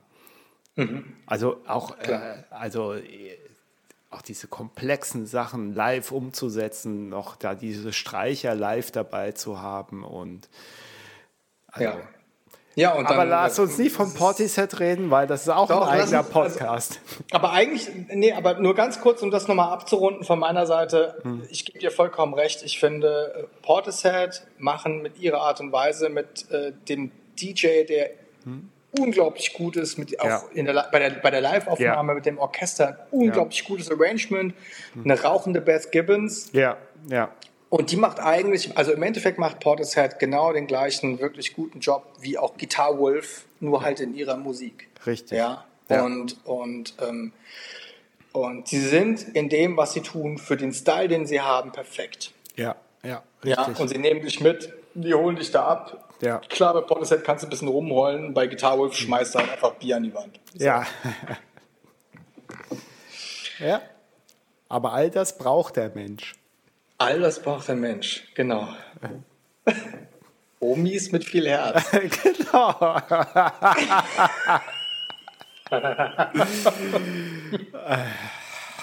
Wie sagt er? Eisbein. Richtig fett. Richtig fett. Ich ähm, möchte an dieser Stelle ähm, die Gelegenheit nutzen, ja. ähm, nochmal eine Idee einflechten zu lassen. Ja, wir machen also quasi ein kleines Interlude. Ja, wir machen ein kleines, also es ist wirklich nur eine kleine Idee und zwar ja. Comedy. Äh, denn ich habe so, also als ich dann wieder meine ganzen Songs durchgegangen bin, um jetzt rauszusuchen, mhm. was ich gerne mit dir teilen möchte. Ja. Ähm, und wie ich ja schon letztes Mal sagte, ich sehe das ja immer so in zwei Kategorien. Die eine Kategorie ist sowas wie jetzt hier King Cruel, das ist irgendwie neu. Mhm. Oder das ist irgendwie was, was ich dir jetzt gerne zeigen möchte auf musikalischer Ebene. Ja. Und äh, das ist vielleicht auch einfach was, was du noch nicht kennst, bestenfalls. Ja. Und ähm, was vielleicht auch unsere Zuhörer noch nicht kennen und was so ein bisschen den Horizont erweitert. Das andere wäre dann sowas Emotionales, ja, irgendwas, mhm. womit man selber eine Beziehung hat oder eine Beziehung halt dann irgendwo vielleicht oder irgendeinen emotionalen Bezug im besten Fall sogar auch zu dir. Ja. Und ähm, genau so. Und ich habe dann halt gerade so nach diesen beiden Kategorien äh, geforscht und bin halt da durch meine Listen gegangen, durch meine endlosen kilometerlangen Listen und ja. habe mir dann gedacht, ich habe echt einen Haufen deutscher Musik. Mhm. Und ich würde ganz gerne mit dir äh, eine Sendung machen, ja. wo wir ähm, uns nur mit deutscher Musik beschäftigen. Finde ich ziemlich gut. Und ich weiß, wir werden jeweils drei Songs von Taktlos nehmen. genau. Alles nochmal von vorn. genau. Nein, also eben, es soll eben nicht äh, ein Deutsch-Hip-Hop-Ding werden. Ich werde das so komplett sabotieren, diese Sendung. sondern ich möchte, ich möchte mit dir deutsche Musik auch diesmal wirklich mit dem, vor dem Hintergrund zu sagen, wir haben ja diese äh, Macht das aus Kategorie ja nicht mehr, Nein. sondern die lassen wir ja quasi einfließen, kommentarfrei. Ja. in unseren normalen Podcast. Das heißt, ich fände es eigentlich spannend, wenn wir in Zukunft, also wenn wir einfach in Zukunft einmal eine Folge, vielleicht sogar zwei, machen zum Thema Deutschland. Ich fände es ja. super spannend. Ja. Und ähm, ähm, denn da, äh, das wird bestimmt spannend. Ja, ich finde das gar nicht schlecht, weil ich meine, ähm, äh, wie sage ich es am besten, wir ähm, machen diesen Podcast auf Deutsch. Ja. Aber ich glaube, wir hatten bisher, korrigiere mich, einmal einen deutschsprachigen sprachigen Song. Oli Bagno, Arschgeweih. Ich glaube, sonst haben wir noch gar nichts Deutsches gehört. Nee, nee stimmt nicht. Ich selber hatte was. Was denn? Abwärts. Computerstart. Ach, natürlich, klar. Aber mehr braucht man aus Deutschland gar nicht hören. Deutschland Katastrophenstart. Genau. Und Damit ist alles. Ja.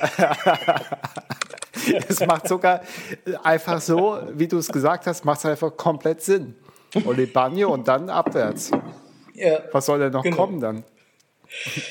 Es gibt noch ein bisschen mehr. Ja. Und äh, das, ja, äh, äh, das wissen wir beide. Aber mhm. Ähm, es gibt mehr in beide Richtungen. Also mhm. es ist ein breites Spektrum zwischen Einstürzen, Neubauten und DJ Bobo. es könnte sein. aber ich würde gerne genau dieses aber, Spektrum versuchen abzubilden. Ja, aber gibt es nicht diese Remix-Doppel-CD von DJ Bobo von Einstürzen und Neubauten? Best of? Also wenn DJ Bobo irgendwann mal eine Remix-CD von Einschützen Neubauten macht, ja. weiß ich, jetzt ist es Zeit. Dann ist Bürgerkrieg. Dann genau. ist Bürgerkrieg. Nicht wegen scheiß Corona oder irgendwas, nein, genau deswegen. weil ein Schweizer, der auch noch dann sagte am Ende, ich bin doch neutral. Ja. Egal. Das führt in eine Fantasiewelt. Das führt in eine Fantasiewelt und ich höre schon die Explosion im Festspiel. ja. So, mein lieber Martin. Ja. Kommen wir doch zu unserem nächsten, oder? Ja. Ja, also wie gesagt, diese Idee, lass sie reifen. Ne? Ja, ja. Und ja, ja. vielleicht kann es ja sogar schon die nächste Episode werden, je nachdem, ob ja. wir bei der nächsten noch einen, jemanden dabei haben oder nicht. Aber wenn es eine Episode wird zwischen dir und ja. mir, dann würde ich es sehr begrüßen, wenn wir uns dem vielleicht annähern. Ich bin sehr gespannt, was du dazu zu sagen hast. Ich habe jetzt schon zehn Songs. ja, ich weiß nicht, wie viele äh, Tracks äh, taktlos rausgebracht hat. Ich habe nie gezählt. Aber ich komme da mit einer LP aufs Doppelte. Ja, ich weiß ja. Ich ja, ja. Du hast damit angefangen. Können Sie Ihren Schweinkram woanders machen? Ja. genau. oh, Wer ist hier taktlos? Ja, ja. Wer ist dein Gott? Gut, okay. Ja, Zurück von kommen Berlin. In, kommen in Runde zwei, oder? Kommen wir in Runde 2. Ja. Martin, ich bin schon tierisch Ja. gespannt. Also wir machen heute mit mir so eine- Ja. Wir machen mit mir heute so eine kleine Weltreise. Wir haben in Japan, in Tokio gestartet. Jetzt geht es tatsächlich in die USA. Okay. Äh, die Band kommt aus Atlanta. Und ähm, ja, Evil Intent. Oh ja. Und ähm, damit also verbinde ich sehr viel. Es geht so in diese Richtung, was du in dem letzten Podcast gesagt, hast, dass, äh, gesagt hast. Ich nuschel leider immer ein bisschen. Ähm, dass man manchmal so Tracks hat oder vielleicht einfach auch eine Band, wo man irgendwas so ganz abstrakt mit verbindet. Und das ist mit mir irgendwie mit dieser Band auch der Fall, wo es dann auch theoretisch immer eine Verbindung zu dir gibt. Und zu dir, zu dich, zu dir. Ne? Durch dir. Also in Deutschland ist es schon halb zwei. Ähm, dieser Track heißt, und das, Und du hast noch nicht zum Mittag gegessen. das könnte auch wieder ein schöner Spruch sein, aber ähm, ja, ist für, also ist für dich einmal, der Track heißt I'm happy your grave is next to mine. Ich schicke dir den Link.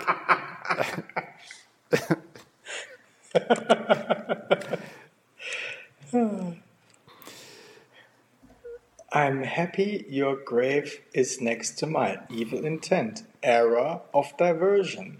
Genau. Dann haben wir die äh, ganz groben Randfakten zu diesem Track. Möchtest du die jetzt schon irgendwie ballern oder möchtest du noch warten, bis äh, hier, Hm? bis wir den Song gehört haben? Nein, nein, nein. Wir hören jetzt erstmal den Song. Ich zähle Ja. ein. Die Eins ist immer noch stumm. Ja. Und deswegen fange ich an. Ja, das ist was? Ja. Warte, ich gucke nochmal nach. Ich muss ins Handbuch für Podcast gucken. Die Eins ist was? Die Eins ist stumm. Hier steht stumm. Aber, äh? Verstehe ich nicht. Ähm, drei, zwei, Eins. Play. Warte mal ganz kurz. Warte ganz kurz. Ich werde diese Pause jetzt nutzen und werde mir mein Bier holen. Und dann hören wir den Song nochmal gemeinsam. Ich denke, das ist ein Ja, dann gehe ich ganz schnell auf Toilette. du musst pipi, was? ja, aber ich lasse einfach Record hier an. Ne? Ich besser als einfach laufen lassen. Ja, ich glaube, ich lasse einfach laufen. Uh.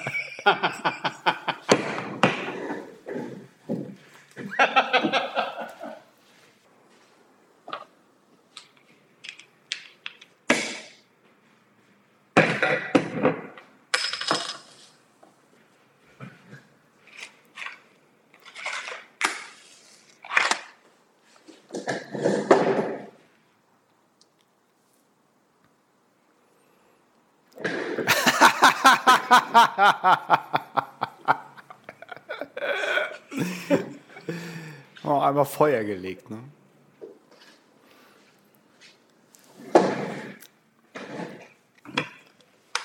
Gode. Also, ich habe Bier und äh, Zigarre. Ich bin ready to go. Alles klar, ich zähle ein. Die Eins ist ja, schon. bitte. Danach gibt es dann einfach einen Play-Button, den wir drücken müssen. Drei, zwei, go. Ja. So, ich bin da. Ich auch. Hörst du mich? Ja, ich höre dich. Ich muss nur hier gerade alles beenden. ich muss aktuell alles beenden. Bankkonto löschen, ja. alles. So, ich habe meine Identität gelöscht. Ich kann wieder von vorne anfangen. so. Darauf einen Toast. Ja. Also. Martin, vielen Dank für diesen Song. Ja, sehr Was gerne. soll ich sagen? Wo, wo fange ich an? Der Song trifft mich ja fast, also der trifft mich ja tief ins Herz. Mhm. Ähm, ich, ich finde, ähm, also der, der Anfang und das Ende hören sich, für, hören sich für mich sehr an wie Lucky Cat von Isan. Da, das ist sowieso ein Album, mhm. also wer Isan nicht kennt, Isan aus äh, London. Ähm, kennst du auch von One Tape Army, mhm. vielleicht noch von, meiner, von meinen Tapes irgendwie. Ist so ein bisschen soundmäßig sehr ähnlich, aber natürlich, also wenn dann die Drums losgehen, das ist ja außer Kontrolle. Aber äh, was ich ja total interessant finde, ist, dass dieser gesamte Mittelteil, der wirklich irgendwie sehr, sehr Drum-lastig, also Drum-Bass Loop-lastig ist und halt mit klassischen Drum-Bass-Loops arbeitet, die halt irgendwie ja. Gepitch-shifted sind und gebit-crushed und so weiter mhm. und so fort und total verspielt und eigentlich, also sehr Square-Pusheresk sind, ja, kann man ja, sagen. Ja, man hört irgendwie so Einflüsse, ne? Ja, ja, absolut. Also es erinnert eigentlich irgendwie wie, es hört sich an wie ein Track, den Isa mit Square Pusher gemacht hätten. Mhm. Aber, aber, was den ganzen Track wirklich sehr besonders macht, soundmäßig ist, der ist reduziert auf eine relativ schmale Bandbreite der Frequenz. Es gibt sehr mhm. wenig Bässe. Es ist eigentlich irgendwie alles wie so eine hochgepitchte 808. Also so, so ist alles eher so, so mhm. da oben und ähm, dadurch gewinnt der Tracks einfach, das ist wie so ein ist es halt nicht wie so ein Brett, sondern es ist eher wie so ein irritierender, warmer Sommerregen. Ja, auf einem Grab. Auf einem, ja, für mich ist dieser Song und für mich ist, also ich hätte das, also dieses ganze äh, Drumgeschwurbel da, mhm. das hätte für mich ewig weitergehen können. Und es hatte ja. für mich auch voll die, äh, entspannende Wirkung. Da, da ja. bin also da bin ich bestimmt gehöre ich bestimmt nicht jetzt der Mehrheit an, ja. Also ich ja, glaube die meisten ich glaube, drehen irgendwann durch, aber ich also, kann es zu 100 Prozent nachvollziehen. Ein, ein, ein wunderschöner Song, mhm. super. Also Song darf man Song sagen, singt ja keiner. Ja. Ein wunderschönes Werk, ein Werk. Ja, ja. Und ähm, gefällt mir sehr gut und trifft mich ähm, wie gesagt, genau da, wo es treffen soll. Und ich, ich finde es auch sehr emotional. Also ich finde auch gerade mhm. so diese, dieser, dieses, dieses Spiel mit den doch sehr ähm, ruhigen Sounds am Anfang und diesen Drums, das muss man halt auch einfach können. Also man muss irgendwie wirklich schaffen, so eine ja. Symbiose zu schaffen zwischen diesem, diesem, diesem soften Teppich, der da ausgerollt wird und diesem weil es, da, da, da, fehlt nicht viel und dann wirkt irgendwie eines von beiden wie so ein Fremdkörper in dem anderen. Mhm. Aber ähm, was mir gut gefallen hat, ist, dass, ähm, dass der Song auch eine Geschichte einfach erzählt und ein, geschlossen, ja. so ein geschlossener Körper ist. Also cooles Ding. Vielen Dank.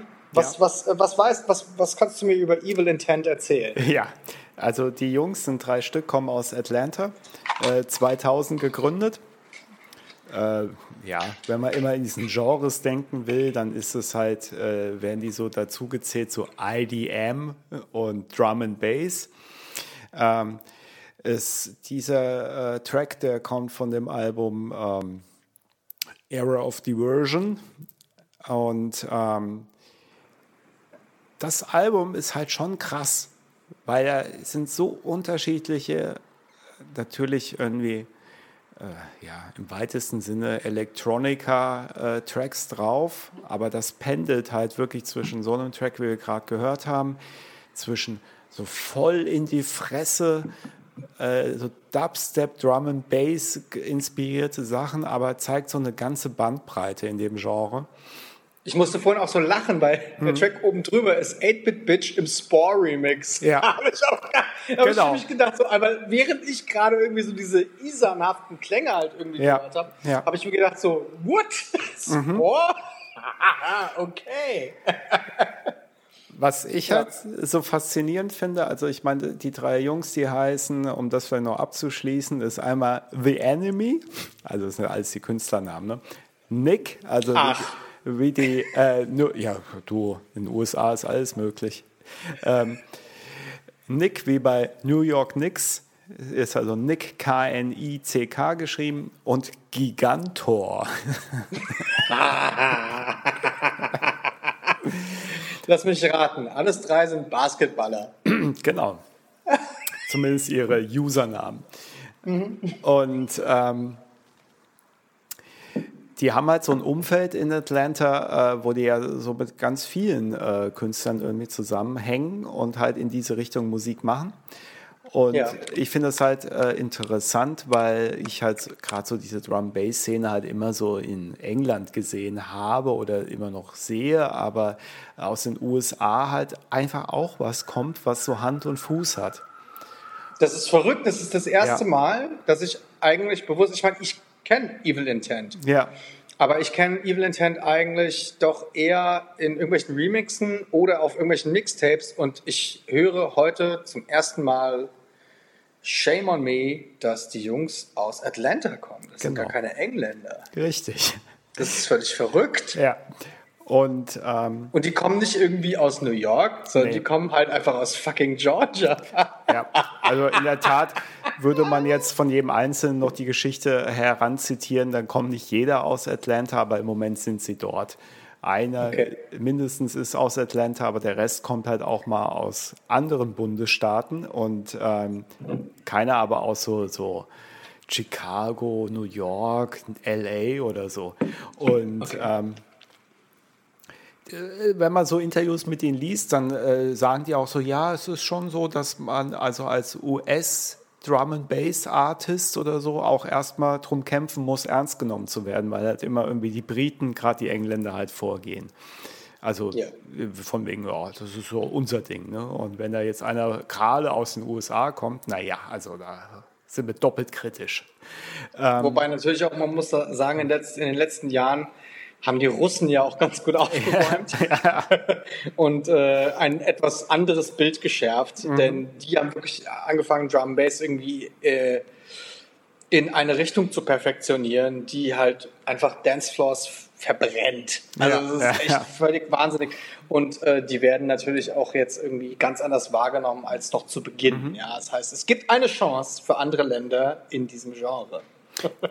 ähm, was auch interessant ist, also das Album ist ja Era of Diversion, 2008 kam das raus.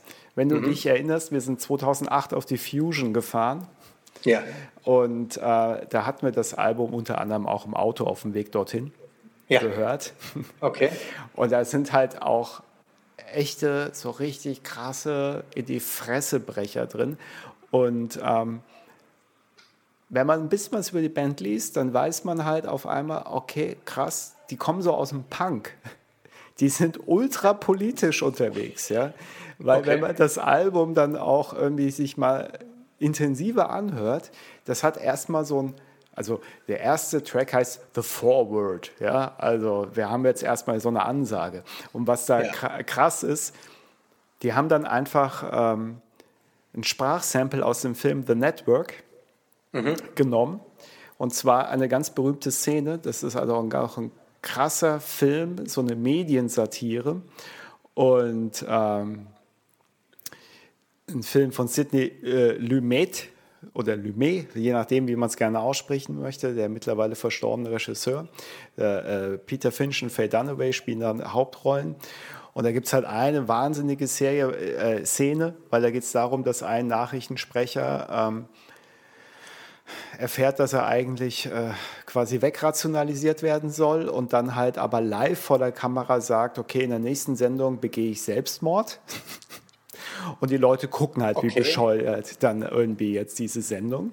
Und ja. was er dann macht, er hält dann im, ja, Anfang, so im ersten Drittel des Films, hätte dann eine Rede in die Kamera während der Nachrichtensendung. Ne?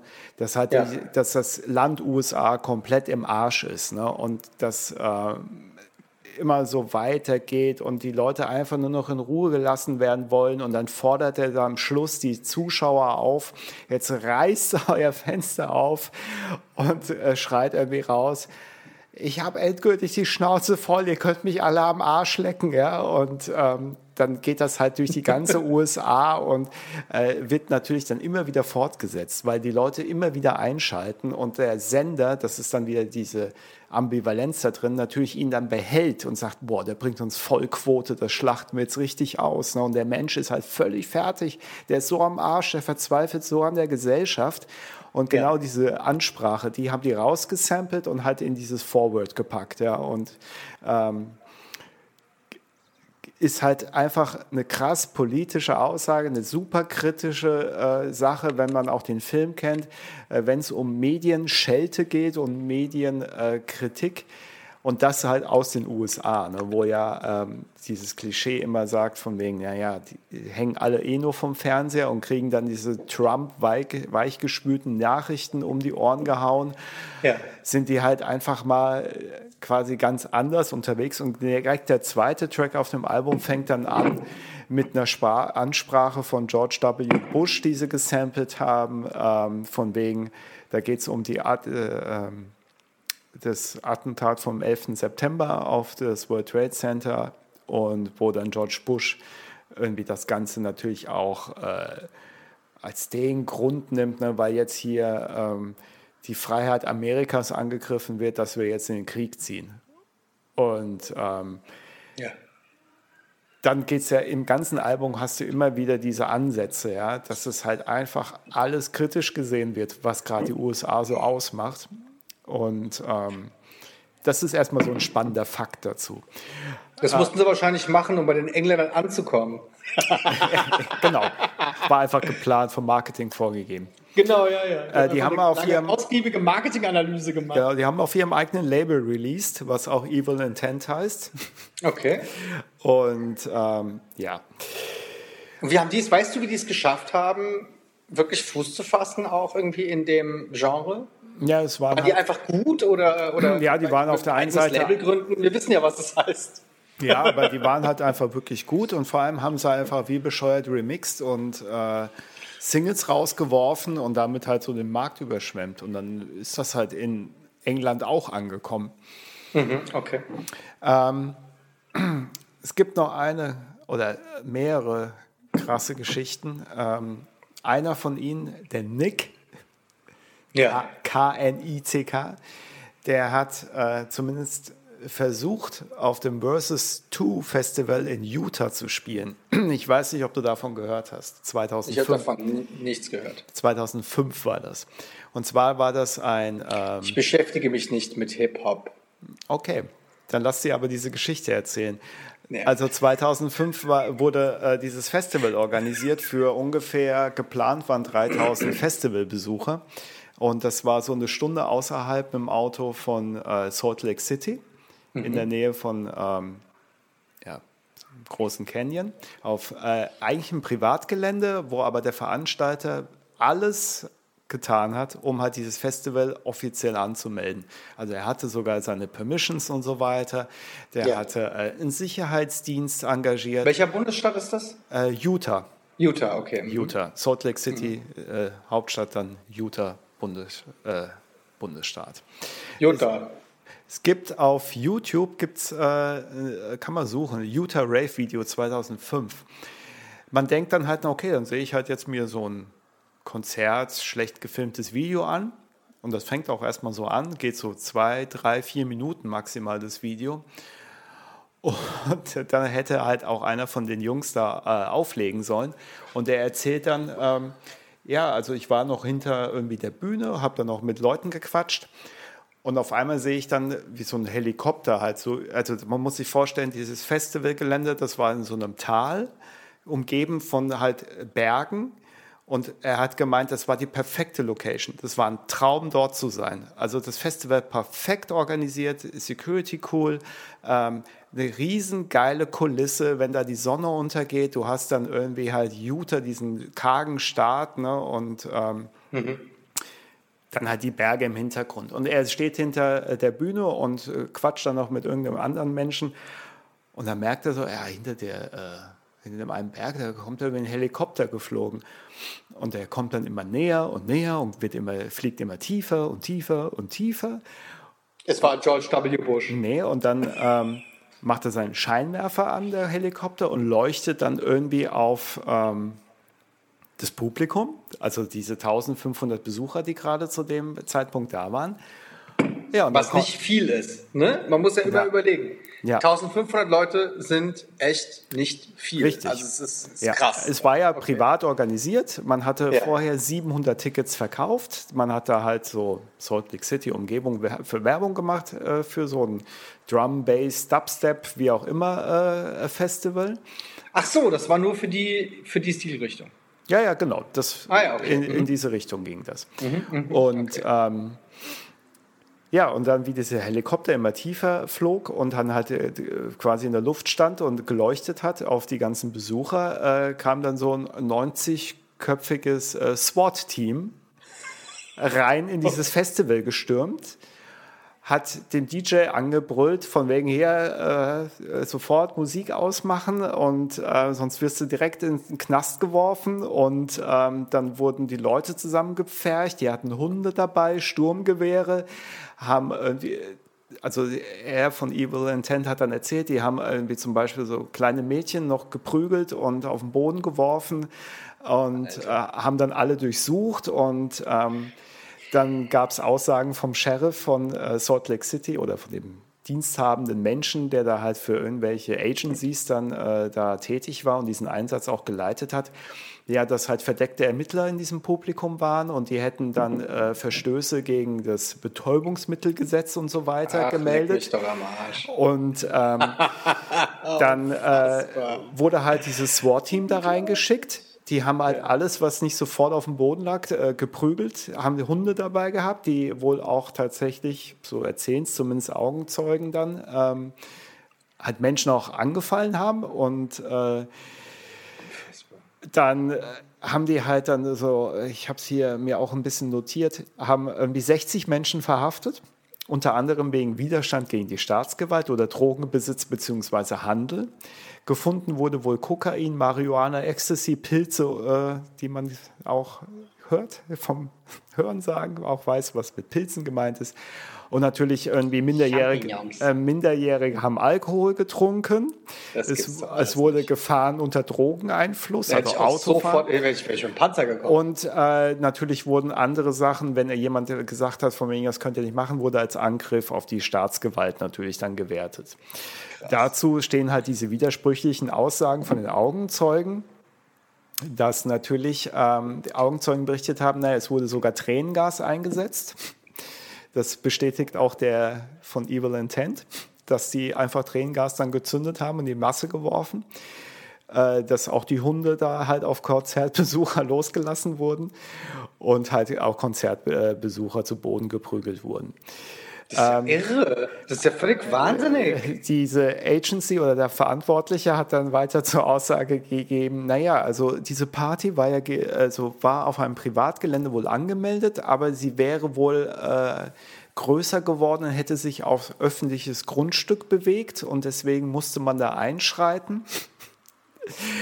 Und äh, was dann halt wiederum auch Konzertbesucher oder auch der Veranstalter, der nämlich ähm, dann sofort zu dem, was weiß ich, diensthabenden Chef, Obersoldaten da gelaufen ist äh, und ihm seine Permissions alle gezeigt hat, ne, dass alles angemeldet ist und alles in Ordnung. Ähm, der hat dann wiederum ausgesagt, dass die halt die komplette Security verhaftet haben, wegen Drogenbesitz. Und da muss man halt wissen, dass diese Security einfach den äh, Konzertbesuchern die Drogen abgenommen haben, weil die darum sich gekümmert haben, dass da nichts reinkommt auf das Festivalgelände an Drogen. Nicht dein Ernst? ja. Und das ist halt komplett wahnsinnig. Also was das natürlich. Irre, Mann. Ja. um, den Bo um, den Bo um vielleicht noch eins anzumerken. Also ich weiß nicht, wie sehr man sich äh, so als Normalsterblicher auskennt mit der Ausrüstung der ähm, Polizei in den USA, beziehungsweise von solchen SWAT-Teams man ist ja irgendwie in Deutschland so anderes gewohnt. Man kennt vielleicht bei Demos dann so Wasserwerfer und sowas aus dem Fernsehen oder man war vielleicht selber auf einer Demo und hat das mal da rumrollen sehen. Aber was halt die USA machen, und das ja schon seit Jahrzehnten oder Jahrhunderten, die führen ja Kriege weltweit. Und dafür wird ja unglaublich viel Kriegsmaterial ja auch produziert. Wenn der Krieg halt mal vorbei ist, ist halt sau viel übrig. Und da gibt es sehr interessante Dokumentationen, zum Beispiel auf Netflix. Was passiert zum Beispiel mit dem übrigen, noch intakten Kriegsmaterial, was aus dem Irakkrieg zurückkommt? Na, das verscherbel ich im eigenen Land an die einzelnen Bundesstaaten, an die einzelnen Polizeistellen und dann fahren die halt mit schwer gepanzerten Wagen durch Texas so ein kleines Kaff. Napalm auf ja. ja. regnen. Ja. So in der Art, wenn man es übertreiben möchte, aber es geht genau in diese Richtung. Das ist ähm, ja echt krass. Also da sind halt irgendwelche Dorfpolizisten ausgerüstet, als ob sie halt in den schlimmsten Irakkrieg ziehen würden. Und dann treffen die halt auch Festivalbesucher, die natürlich bei solchen Festivals, und deswegen komme ich wieder zu Fusion, natürlich nehmen die Drogen, natürlich sind die alle besoffen. Und das ist ja noch das harmloseste, ja. Und ähm, das muss man sich halt mal vorstellen.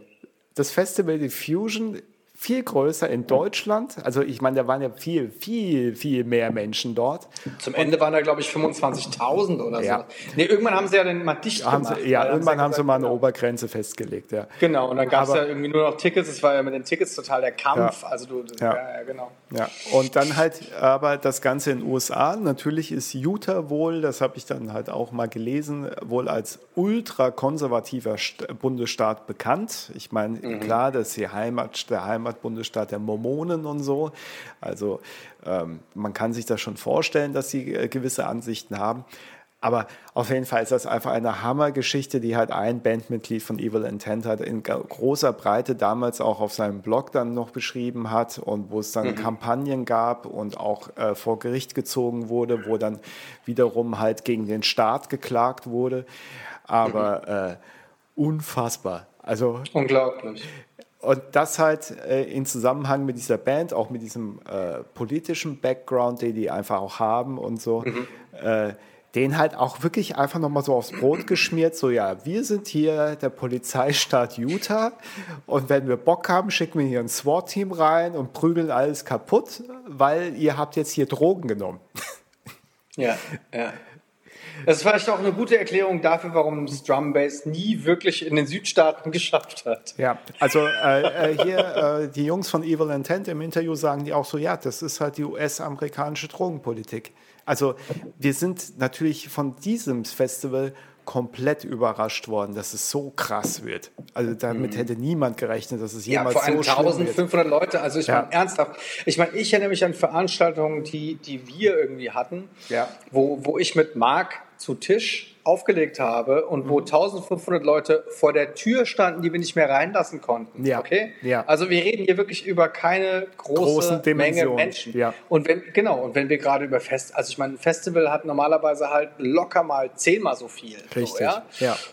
Und äh, dann mit solchen Geschützen aufzufahren, das ist ja schon wirklich echt. Ja. Also, das ist schon echt krass. Aber hey, äh, man hört so viele Geschichten irgendwie aus dem Land der Freiheit und ähm, sowas ist natürlich dann schade. Also ich glaube, es ist auch immer wieder sehr, sehr bundesstaatsbezogen. Äh, also ich, ich, ich denke mal so, wir als, als Deutsche, ich meine, es macht für uns jetzt relativ wenig Unterschied, ob wir jetzt irgendwie in, in ähm, in Rheinland-Pfalz oder in Hessen ein Festival machen. So. Ja, also die, die, ich sag mal, die Bedingungen oder die Konsequenzen, wenn irgendwas schief läuft oder so, sind eigentlich überall mehr oder weniger die gleichen gefühlt. Ja, ja klar. Ja. ja. Juristen werden jetzt an die Decke gehen, aber hey, unterm mhm. Strich gefühlt äh, ist es völlig egal, ob ich jetzt irgendwie in Schleswig-Holstein oder in Bayern irgendwie nicht in Bayern. In Schleswig-Holstein oder, oder wir bleiben mal in Hessen. In Hessen halt ja. ein Festival organisiere. Es gibt immer so bestimmte Rahmenbedingungen, die ich halt irgendwie ja. einhalten muss ja. und so weiter und so fort. Ein bisschen Paperwork. Ich, also ich meine, aber die USA sind einfach echt, das ist einfach ein, ein Riesenland und jeder einzelne Staat hat seine eigenen Gesetze und hat seine eigene ähm, ja, Vorgehens oder seine eigenen seine eigene Art und Weise, mit bestimmten Dingen umzugehen. So, ja? Mhm. Also man darf das nie alles über einen Kamm scheren. Wir neigen manchmal dazu, das so alles über einen Kamm zu scheren. Aber ich glaube auch wirklich, so wie du gerade schon gesagt hast, Utah ist als doch sehr konservativer Staat nicht unbedingt so das beste Beispiel. Ja, also ja. es gibt auch Beispiele in die andere Richtung ganz bestimmt, ja. aber das ja. ist natürlich echt auch eine harte Story, ey. Ja, vor allem, Alter, also allein, dass, dass die mit dem Helikopter, mit diesem SWAT-Team, mit Sturmgewehren, mit Tränengas dort am Start sind. Ich meine, das muss mal in Deutschland passieren. Was meinst du, was hier los wäre, ja? Egal wie unpolitisch man immer sagt, dass die Masse der Bevölkerung wäre. Ja. Das kriegst du hier nicht durch. So hoffe ja, ich doch. Ja. Gut. So hoffen wir es. Okay, vielen Dank für diesen Insight. Das, ja. Äh, ja, nicht ohne du. Mhm. Wow. Du darfst gerne fortfahren mit deinem Song. Number 5. Mambo Number 5. Woher wusstest du das?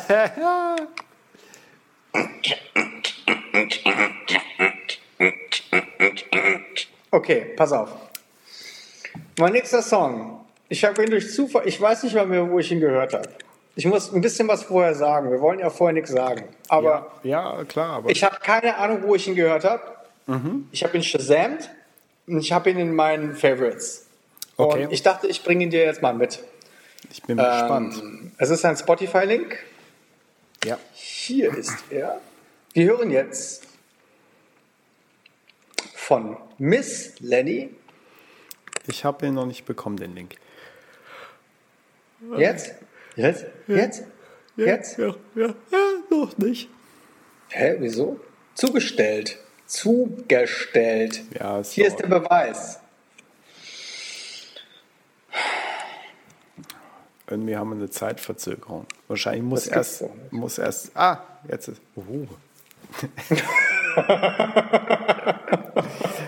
Uh.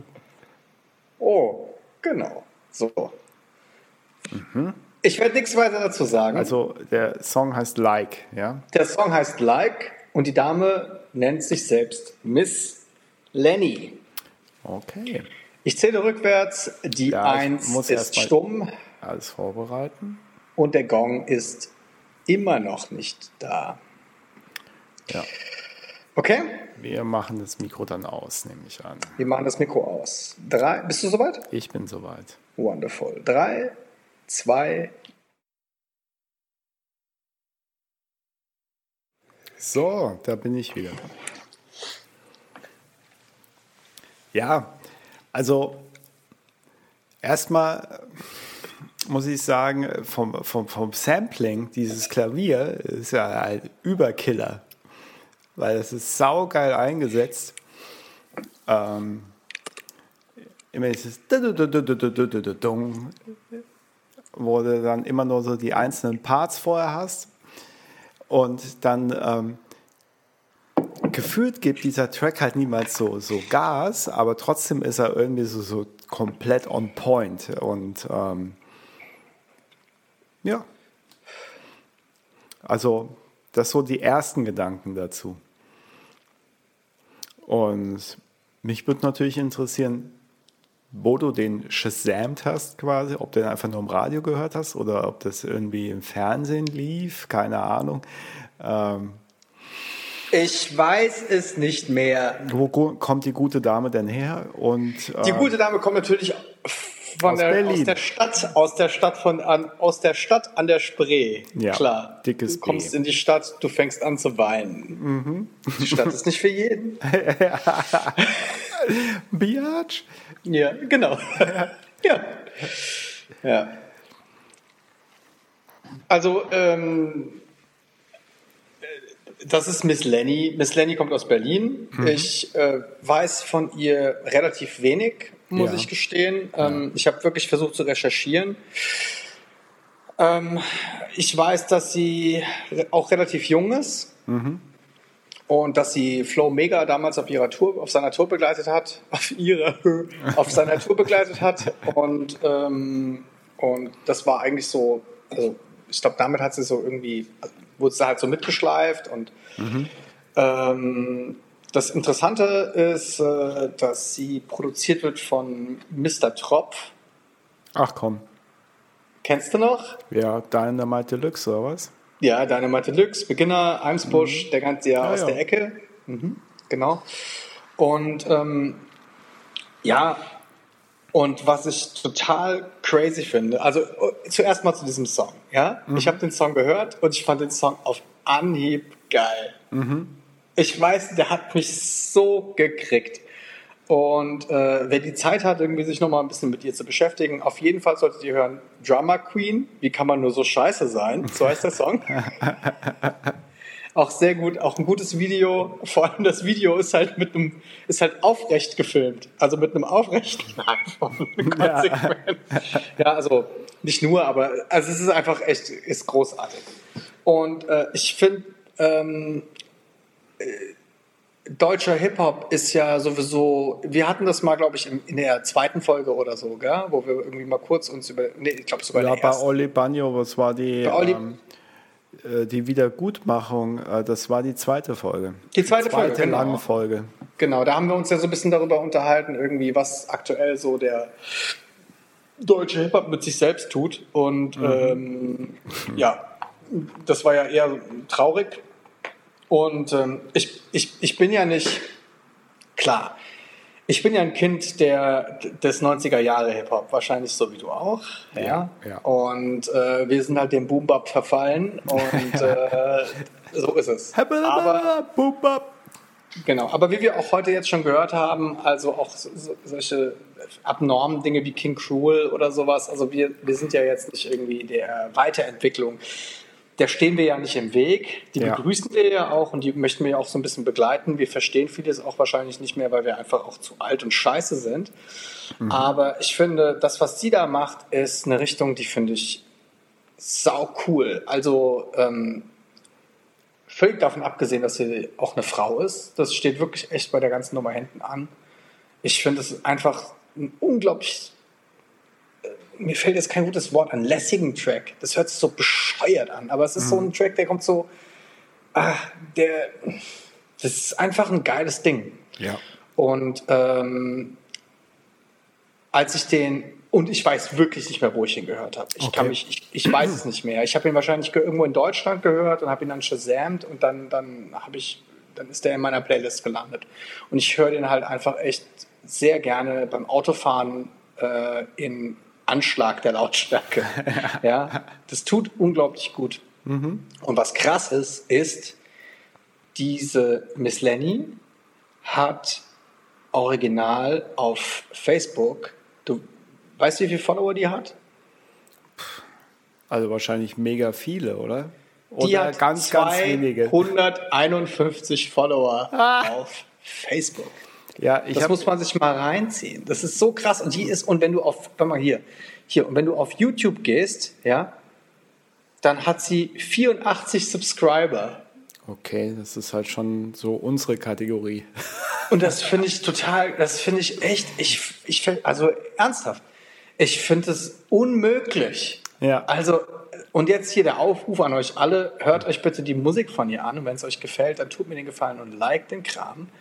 Und weil äh, jemand, der irgendwie, und das ist ja jetzt nicht irgendwie ein oder zwei oder drei Songs, irgendwie, die sie da rausgebracht hat, sondern wirklich auch schon einige und die sind auch alle irgendwie in ihrer eigenen Art und Weise, finde ich die persönlich super spannend. Wenn ihr die gut findet, dann show some love. Ja.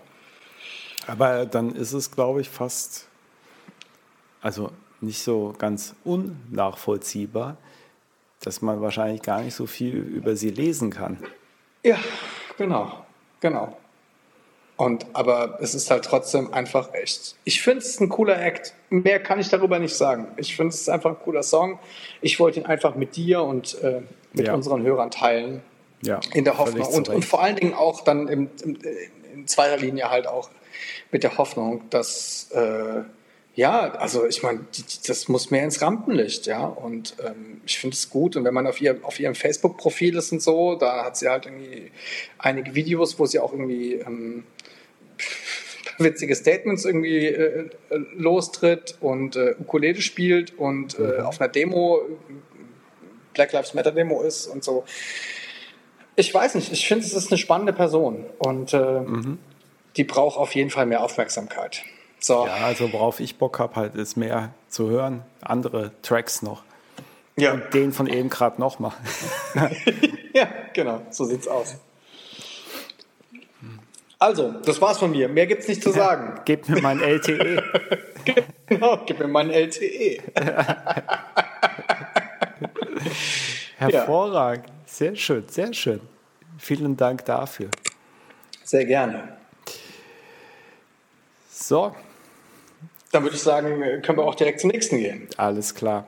Ähm, ich kopiere mir mal schon mal den Link, dass ich ihn dir gleich schicken kann. Mhm. Und muss nur die App wechseln.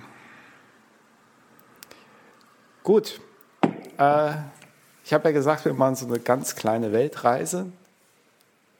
Bei drei Songs hat man dann halt drei Orte, die man besucht. Wir sind in Japan gestartet, in Tokio, sind nach Atlanta in die USA und jetzt kommen wir äh, ja, nach Frankreich, nach Paris zu Herrn, oh. zu, zu Herrn Vogel. Oh, zu Herrn Vogel. Ja. Paris. Vogel. Monsieur Vaso oder Quentin Dupieux oder auf Englisch Mr. Also. Mhm. Und ich habe euch den schönen Song oder vor allem natürlich in erster Linie erstmal dir mitgebracht, den schönen Song Camel Fuck. Gut. Dann schick mir bitte mal den Link. Ja. Ah, da ist er schon. So. Alles andere. Oh, geht schon los. Zu Herrn Vogel erzählen wir dann nach dem Track. Oh, du hängst. Ach mal. Da war ich kurz weg. Ja, ja du jetzt warst, bin ich wieder da. Ja. Oh ja. Ich, oh. hatte, ich hatte als letztes gesagt, alles andere zu Herrn Vogel erzählen wir oder erzähle ich und du nach dem Track. Ähm, ja. Ich gehe hier auf Anfang und dann äh, machen wir hier noch einen Verstärker lauter. Drei, zwei, go. oh nein, oh nein, oh nein, oh nein, oh nein, oh nein, es geht wieder weiter. Wir haben es nicht Kontrolle. Ausmachen, ausmachen, ausmachen, ausmachen. Okay.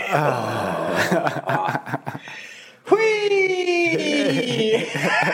Das war eine wilde Fahrt. ja. Nochmal. Ja, genau. Das ist erst, also nach dem Intro ist es der zweite Track auf dem Album, wo es herkommt. Von ja. daher, es geht da noch weiter. Eieieiei, alles klar. Camel Fuck, Mr. Euso. Mhm. Okay, äh, ich fange mal mit dem Track an. Ja. Ich kannte den Track nicht. Mhm.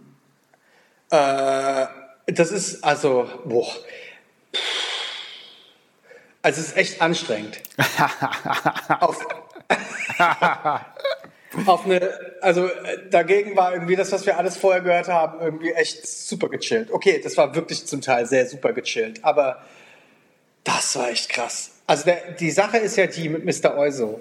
Und das finde ich ja so bemerkenswert. Das ist ein Stil, den du eigentlich nirgendwo anders findest und der sich irgendwie auch nicht so wirklich durchgesetzt hat, außer irgendwie bei ihm. Nämlich, dass man irgendwie einfach Parts hat, die völlig unterschiedlich sind, die man einfach aneinander klatscht. Ja? Also Manchmal ich, ich mache ganz kurzen Spoiler. Ich werde vielleicht noch zwei, drei Zitate haben, die genau in diese Kerbe hauen. Aber erzähl. Ja, genau. Also es ist so völlig unzusammenhängend. Und manchmal gibt es dann so ein Arpeggio, was da so oben läuft, also so eine wieder, sich wiederholende Melodie. Und dann kommt dann plötzlich so ein Bastel auf, der dann dazu auch nicht passt. Mhm. Aber irgendwie passt das schon. Und dann hört das Arpeggio auf und dann kommt dann irgendein anderer Part. Und dann, also es, man hat so das Gefühl, das ist so einfach so die Aneinanderreihung von verschiedenen äh, von verschiedenen Loops, die in sich gute Songideen sind. Ja. aber die am Ende dann einfach zu einem Song zusammengeklebt werden, koste es, was es wolle. ah, also das ist schon echt irre. Und ähm, Es ist halt einfach echt fies. Also ich stelle mir gerade irgendwie vor, man würde irgendwie den ganzen Abend so auflegen. Könnte vielleicht sein, dass man den ganzen Abend wenigstens so gehört hat, schon Musik. Ja, aber ja, ja, klar, aber wenn man die ganze Zeit so auflegt und wirklich irgendwie alle vier Takte, was ja. anderes passiert ja. und das, die einzige Konstante ist das Tempo, dann. Ähm, der, der, der, Name des Künstlers auf dem Plakat. Das ist die einzige Konstante. das ist wirklich echt irre. Und, ähm, und das finde ich, das, äh, das finde ich toll. Und ähm, Mr. Euso selbst ist ja auch was, was uns auch wieder, was auch uns beide verbindet, mhm. ja, weil wir haben natürlich irgendwie äh, auch zu Mr. Euso zum, ich glaube damals, das Album, das war das Album davor, gell? was, was wir damals irgendwie auch ausgiebig gehört haben. Mm, ja. Ja. Also ich kann es wirklich nicht mehr auseinanderhalten. Ja. Weil ich so, eigentlich so alles von ihm in den letzten Jahren immer zuhöre. Ja, also, also es ist auf jeden Fall, Mr. Euso ist auf jeden Fall jemand, den finde ich gut, den findest du gut, ja. den finden auch meine Kinder gut. Mhm. Also das ist auch das Bemerkenswerteste. Also meine Kinder kennen beide Mr. Euso mhm. und finden ihn gut. Und ähm, trotzdem macht er irgendwie was, was du sonst echt kaum irgendwo hörst. Also höchstens bei, um auf die erste Folge zurückzukommen, bei Dream Theater, die einfach irgendwie sechs Songs schreiben und die dann zu einem machen, aber eigentlich sind es sechs Songs, die nacheinander gespielt werden. Es ist eigentlich im Endeffekt das Gleiche, halt nur jeder vierte Takt ist einfach was anderes. Ja. Und ähm, das ist schon echt krass, weil ich sag jetzt mal irgendwie auch so eine quietschige, nervige ähm, äh, Acid-Line oder mhm. sowas, ja. ja die kann ja irgendwo dann auch, wenn du sie in so einem Sechs-Minuten-Song oder sowas hörst, ja, ähm, wie wir es auch bei Daft Punk ja oft haben, mhm. ja, äh, da, da, da, passt das dann und da, dann weiß man, worauf man sich einlässt und dann spielt man irgendwie mit dieser Line rum, aber das macht er ja nicht. Der hört ja, ja. einfach auf und passiert einfach was völlig anderes mhm. und oh, echt, also mhm das ist schon echt harter Tobak. Aber es ist gute Musik. Ja. Ja. Also. Martin, warum? Äh, ja. Was hast du dir dabei gedacht? Ja. Also, ich fange mal so an. Ich glaube, wir zwei ähm, kennen bestimmt, also ich meine, das ist ja auch der Grund, warum wir diesen Podcast machen, so viel auch unterschiedliche Musik, die uns aber so ans Herz gewachsen ist über Jahre oder vielleicht auch erst seit ein, zwei Monaten, die wir aber so in unser Herz halt schließen und wo wir sagen, boah, äh, ich hätte das alles viel früher schon hören müssen, das ist so geil und das bereichert mein Leben. Und ähm, wahrscheinlich, wenn ich mal so eine Liste anfangen würde an äh, Artists, Künstlern, Bands oder so, wo ich sage, auf die möchte ich nicht verzichten, diese Liste wäre bestimmt sehr lang, aber ähm, Mr. Olso würde mir ganz schnell einfallen, den zu nennen. Ganz gewiss, ja. Weil das ist so Musik, wenn ich einfach nur hier von meinem Kaff ins nächste fahre, weil da noch ein Supermarkt auf hat. Und es muss irgendwie schnell sein, weil der macht gleich trotzdem zu. Da, da höre ich immer noch Musik. Ja. Und dann ist es immer ganz sinnvoll, aufgrund der Kurzweiligkeit auch Mr. Euso anzumachen. Weil man durchaus so diesen Antrieb hat, boah, ich muss jetzt schnell fahren, aber noch im, in den Rahmen des Erlaubten. Aber irgendwie so auch meine Hektik und Stress so ein bisschen ausleben. Ne? Und also es ist halt einfach so ein Teil äh, des Soundtracks meines Lebens, um es mal so zu nennen. Und ja. ähm, Mr. Euso, also Quentin Dupieux, ja. Ähm, wie er ja vor allem. Dupieux. Äh, Dupieux? Dupieux? Dupieux? Dupieux? Äh, ähm, so nennt er sich ja vor allem, wenn er dann Regie führt, weil er mhm. ist ja auch Regisseur und hat nicht wenig Filme gemacht, die ganz hervorragend auch sind, aber dazu gleich. Ähm, ist 1974 geboren, der gute Mann. Und er sollte jedem eigentlich, der sich ein bisschen für Popkultur und vielleicht auch für Werbung interessiert, ein Begriff sein, weil es gab diese Levi's Werbespots für Jeans, äh, 1999, wo ein gewisser Flat Eric etabliert wurde. Au, au. genau. Au, au, au. genau. Und das ja ein Welterfolg war. Diese, diese Single, diese, also, oder damals war es ja dann Maxi-CD, glaube ich noch, ja. äh, mit Flat Beat, hat sich ja millionenfach verkauft. Aufgrund natürlich vor allem dieses Werbespots und dieses schönen, knuddeligen, gelben Plüschtiers, Flat Eric. Und, ähm, und der hat sich auch gut verkauft. Ja. Also alles Plüschtier. Ja. ja. ja. Gab es übrigens vor kurzem eine Neuauflage, limitierte Auflage, äh, Flat Eric, das Plüschtier konntest du kaufen als Plüschtier äh, zusammen mit Baby Eric. Für 160 Euro hat Mr. Euso selber das äh, über seinen Shop verkauft. Limitierte Auflage. Super geile Sache. Also, ähm, ja. Ähm, der Song, das Video ist auch grandios. Ja, ja. Das also ich meine, Video zu eben Flatbeat Weltklasse. Weltklasse, wo er einfach dann irgendwie seine, seine Sekretärin dann irgendwie die Würste anbietet. ja, genau, genau. Also er braucht halt Sausages, also Würstchen. Ja. Und, äh, Dieser Schreibtisch. ja. Das ich würde wirklich so gerne wissen, wo die den herhaben. Was ja. ist das für ein Schreibtisch? Das ist das, total irre. Aber genau in diesem Video sieht man auch diesen geilen Stil, den halt irgendwie Mr. Also immer wieder rausbringt und einfach das einfach Sinn macht alles für in seiner Welt. Und ähm, der Track Camel Fuck ist vom Album Start 2, was auf Adbanger Records rausgekommen ist. Ja. Und ähm, ist ein, auch ein Brett an Album ich glaube, wenn es 40 Minuten erreicht, das Album, ist es lang. Aber wie du es schon richtig umrissen hast, ähm, Mr. Euso äh, sagt selber über seine Komposition, dass sie auf dem Unhörbaren und der Lust, das Lied zu beenden, basieren.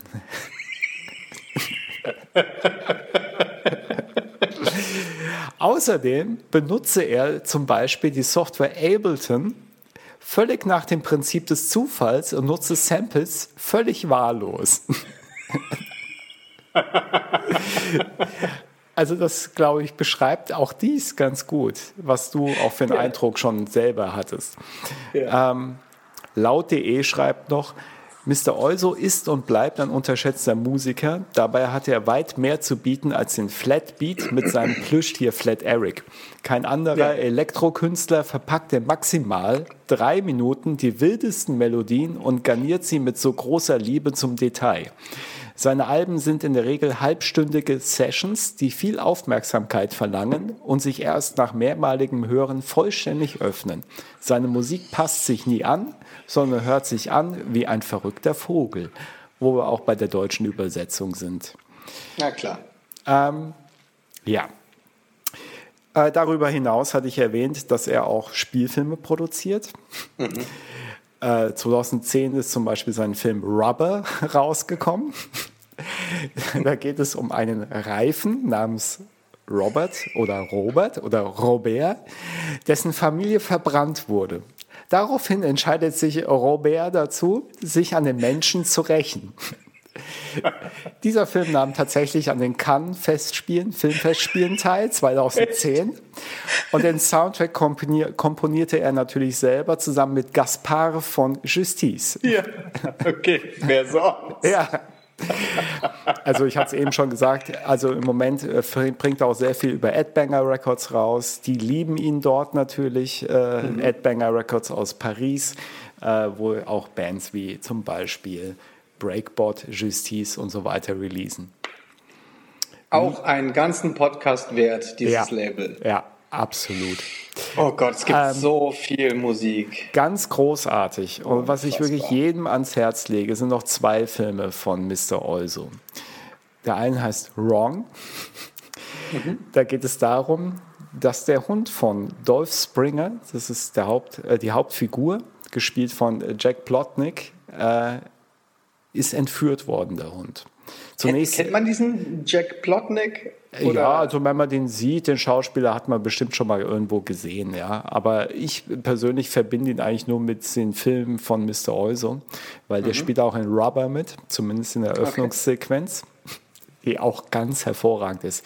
Also Wer spielt ihr, denn den Reifen in Rubber? Er spielt einen Reifen. Der Reifen war übrigens dann auch bei der Premiere, hatte einen eigenen Kinosessel gehabt. Ist, der, der und saß da. Dann, hat das Spielfilmlänge? Oder? Ja, ja, hat alles Spielfilmlänge. Also Rubber auch. Wenn wir jetzt okay. bei der Reifengeschichte noch kurz sind. Ich will das jetzt sehen. Ja, du kannst die Opening-Scene, kannst du auf YouTube frei gucken im Moment noch. Die hat irgendjemand da hochgeladen, natürlich nicht er selber, Mr. Olso, aber die ist ganz großartig, weil dort wird nämlich ähm, erklärt, dass alle großen Filme ein Element haben, nämlich ja. das Element for no reason. also es gibt eine Sache, die an allen großen Passi äh, äh, Filmen passiert, die einfach ja. aus äh, irgendwie keinem Grund passiert. Also es gibt keinen Grund, warum das passieren sollte, aber es passiert in diesen großen Filmen. Guck dir das mal an. Also es sind fünf Minuten dann. Okay. die Opening Scene von Rubber. Aber zurück zu Wrong. Also der Hund von der Hauptfigur Dolph Springer ist entführt worden. Zunächst denkt er, ja, er ist weggelaufen und sucht seinen Hund, aber nein, er ist entführt worden und zwar von Master Chung, gespielt von äh, Michael Fitchtner. Den kennt man vielleicht aus so Nebenrollen. Zum Beispiel in The Dark Knight spielt er ganz am Anfang eine Nebenrolle, kommt dann aber im Film auch gar nicht mehr vor. Aber Master Chang hat den Hund entführt, weil er möchte generell die Menschen daran erinnern, dass es nicht nur schön ist, am Anfang ein Haustier zu haben, wenn das Haustier quasi neu ist, wo man das Haustier total liebt und goldig findet und schön, sondern dass das Haustier auch später noch liebenswert ist und genauso viel Aufmerksamkeit braucht. Und deswegen möchte er die Menschen daran erinnern, an diese Liebe zu dem Haustier, indem er diese Tiere entführt und dann dem Herrchen oder dem Frauchen bewusst wird, oh je, ich habe mein Haustier vernachlässigt, ich möchte es zurückhaben. Und dann organisiert auch Master Chang, dass dieses Haustier wieder zum Herrchen oder Frauchen zurückkehrt. Äh, Master okay, Chang hat auch klar. ein Buch geschrieben. Und zwar geht es darüber, dass man auch die äh, lernen kann, über telepathischen Weg mit seinem Haustier zu kommunizieren. Es ist ein ganz hervorragender Film, also wirklich. Der hat so viel Situationskomik und ist so witzig. Den sollte man unbedingt schauen. Natürlich auch wieder Soundtrack selber von Mr. Euso. Und äh, der andere Film ist dann Wrong Cops. Ja. Und, ah, Wrong Cops. Ja, ja okay. Und das, das wiederum dann, sagt mir was. Das ist dann ein Film über äh, vor allem Hauptfigur Officer Duke der unter anderem mit Drogen dealt, die aber zum Beispiel in toten Ratten geschmuggelt werden. Also er hat so Jungs auf der Straße, die immer tote Ratten dabei haben und wenn dann die den Bauch aufmachen, sind da immer die Drogenpäckchen drin. Mhm, ähm, alles klar, das klingt äußerst appetitlich. Ja, in einer ne Nebenrolle ist Marilyn Manson zu sehen. Und zwar spielt er, die Rolle, spielt er die Rolle des David Dolores Frank. Mhm. äh, Officer, Officer, Duke äh, entführt dann David Dolores Frank und schleppt ihn mit nach Hause und zeigt ihm dann in äh, Uniformjacke, aber Unterhosen seine Schallplattensammlung, die zufälligerweise natürlich vor allem Musik von Mr. Euso beinhaltet. Weitere, Und Marilyn Manson oder kein Marilyn nein, Manson? Nein, nein. Würde die auch gar nicht passen. Nein, gar nicht, um Gottes Willen. Und äh, weitere Nebenrollen werden gespielt von Eric Roberts und äh, Ray Wise. Und Ray Wise kennt man vielleicht aus Twin Peaks. Na klar, kennt man. Jeder kennt Ray Wise. Ja, vor allem aus Twin Peaks. Ja, man kennt ihn eigentlich nur aus Twin Peaks. Ganz hervorragend ist natürlich auch, dass Mr. Oil so Flat Eric nie so richtig hat auch sterben lassen nach diesem Hype äh, Ende Ray der Wise 90 spielt da mit? Ja. Das ist ja krass. Das ist ja ähm, echt krass. Ray Wise. Ja. Ray Wise ist der Meister des Overactings. Ich kenne ihn ja, ja, vor allen Dingen auch noch aus Star Trek The Next Generation. Ja, ja, ja. ja? Mhm. Weil da spielt er, da spielt er in, in, in, in einer Serie, spielt er so ein Ach, lass uns jetzt nicht über Twin Peaks und Ray Wise sprechen. Lass uns da ein andermal drüber sprechen. Ja, ja, das ist ein aber es, äh, Ja, auf jeden Fall. Aber Ray Wise ist einfach ein geiler Typ. Also ja. jedes Mal, wenn ich ihn sehe, nervt er mich. Mhm. Aber das ist auch genau seine Aufgabe. Und ja. macht er auch wirklich ganz ja. ausgezeichnet. Ja. Ray Wise.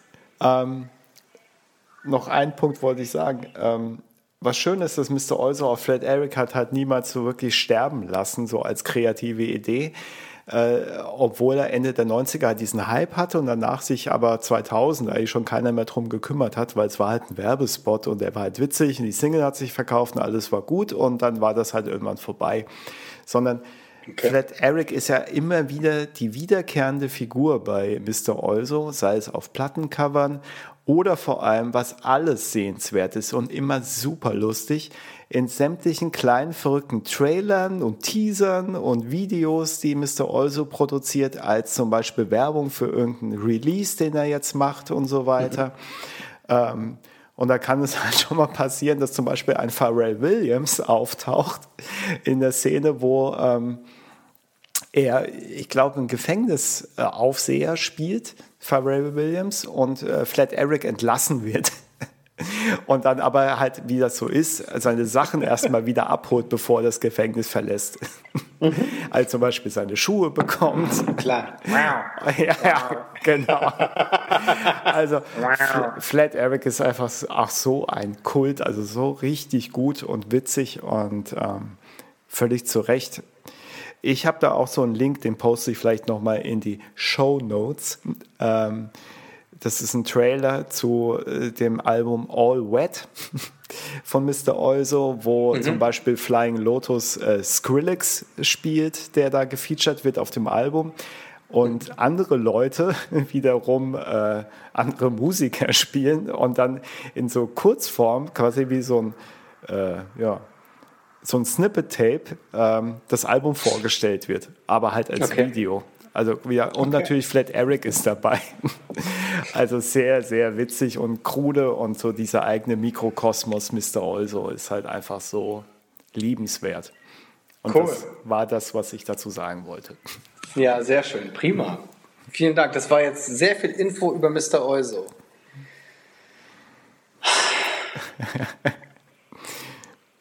An dieser Stelle, Martin, ja. ja.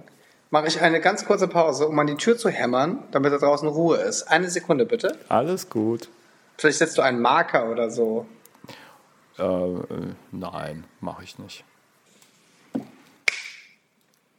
Ja, äh, ja, cool. Also ähm, das sind ja schon wieder irgendwie so viele Inputs und ähm, ja.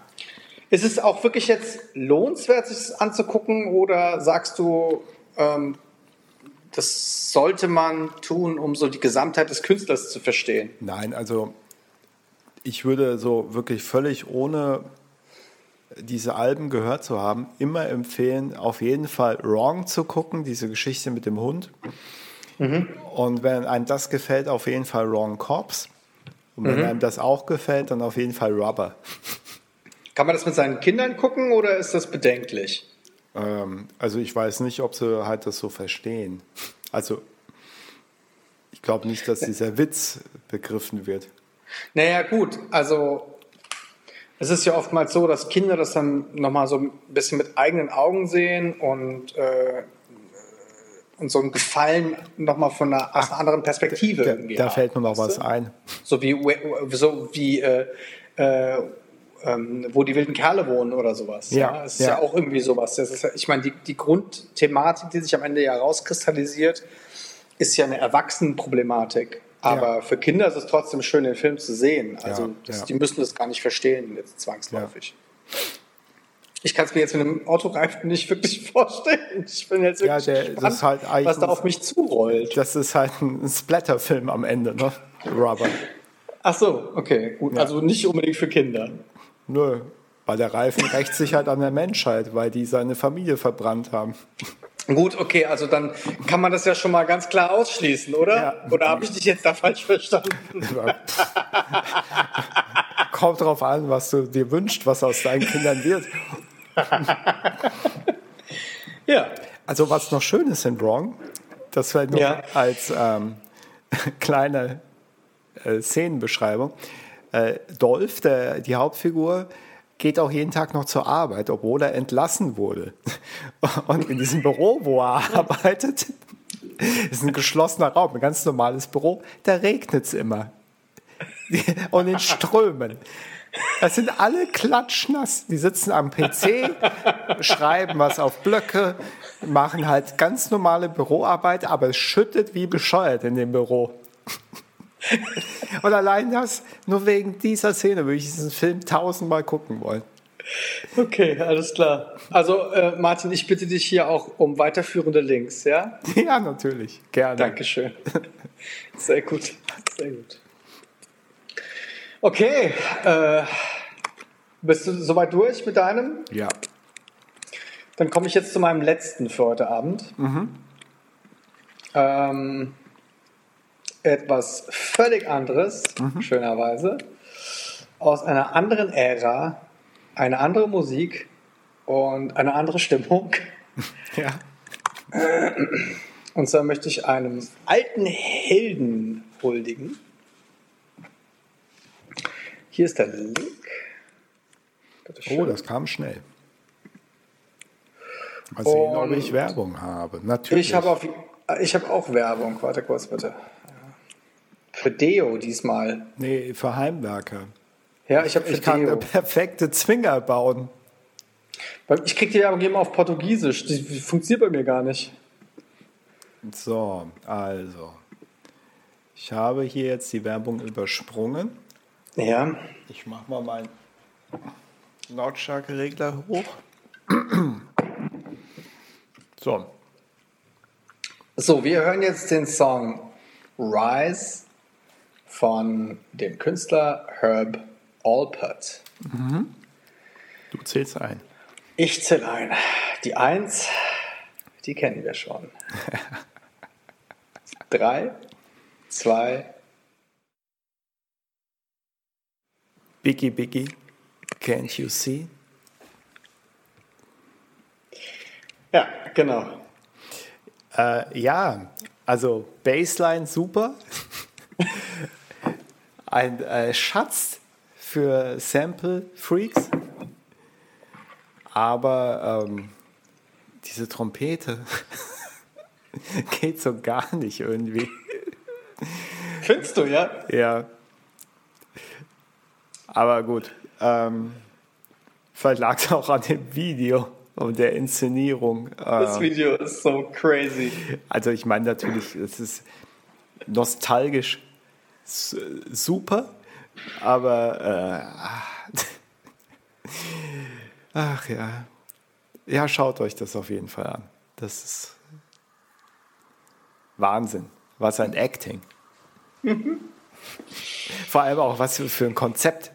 Also wie die dann am Strand da rumturnen. Das ist äh, ganz, ganz äh, weit vorne in der Performance-Kunst. Ja. also ich meine, das Spannende ist ja an äh, der ganzen Nummer, dass ich glaube, dass das ein Song ist, bei dem sich unser, ähm, unser Geschmack trennt. Das kann gut sein, ja. Weil ich finde den Song total geil. Mhm. Auf eine trashige Art, aber immer noch echt, ich finde ihn echt immer noch sehr, ich finde ihn wirklich gut. Mhm. Und ich bin auch ein Riesenfan von diesem Typ. Mhm. Also Herb, äh, Herb Alpert ist einfach, ähm, wie soll ich sagen, das ist einfach ein, so ein cooler Typ und völlig abgesehen davon, dass es ein cooler Typ ist, möchte ich ein paar Sachen dazu sagen. Mhm. Okay? Mhm. Klar, wir alle haben den Sample so um 3,30 herum erkannt. Mhm. Ja?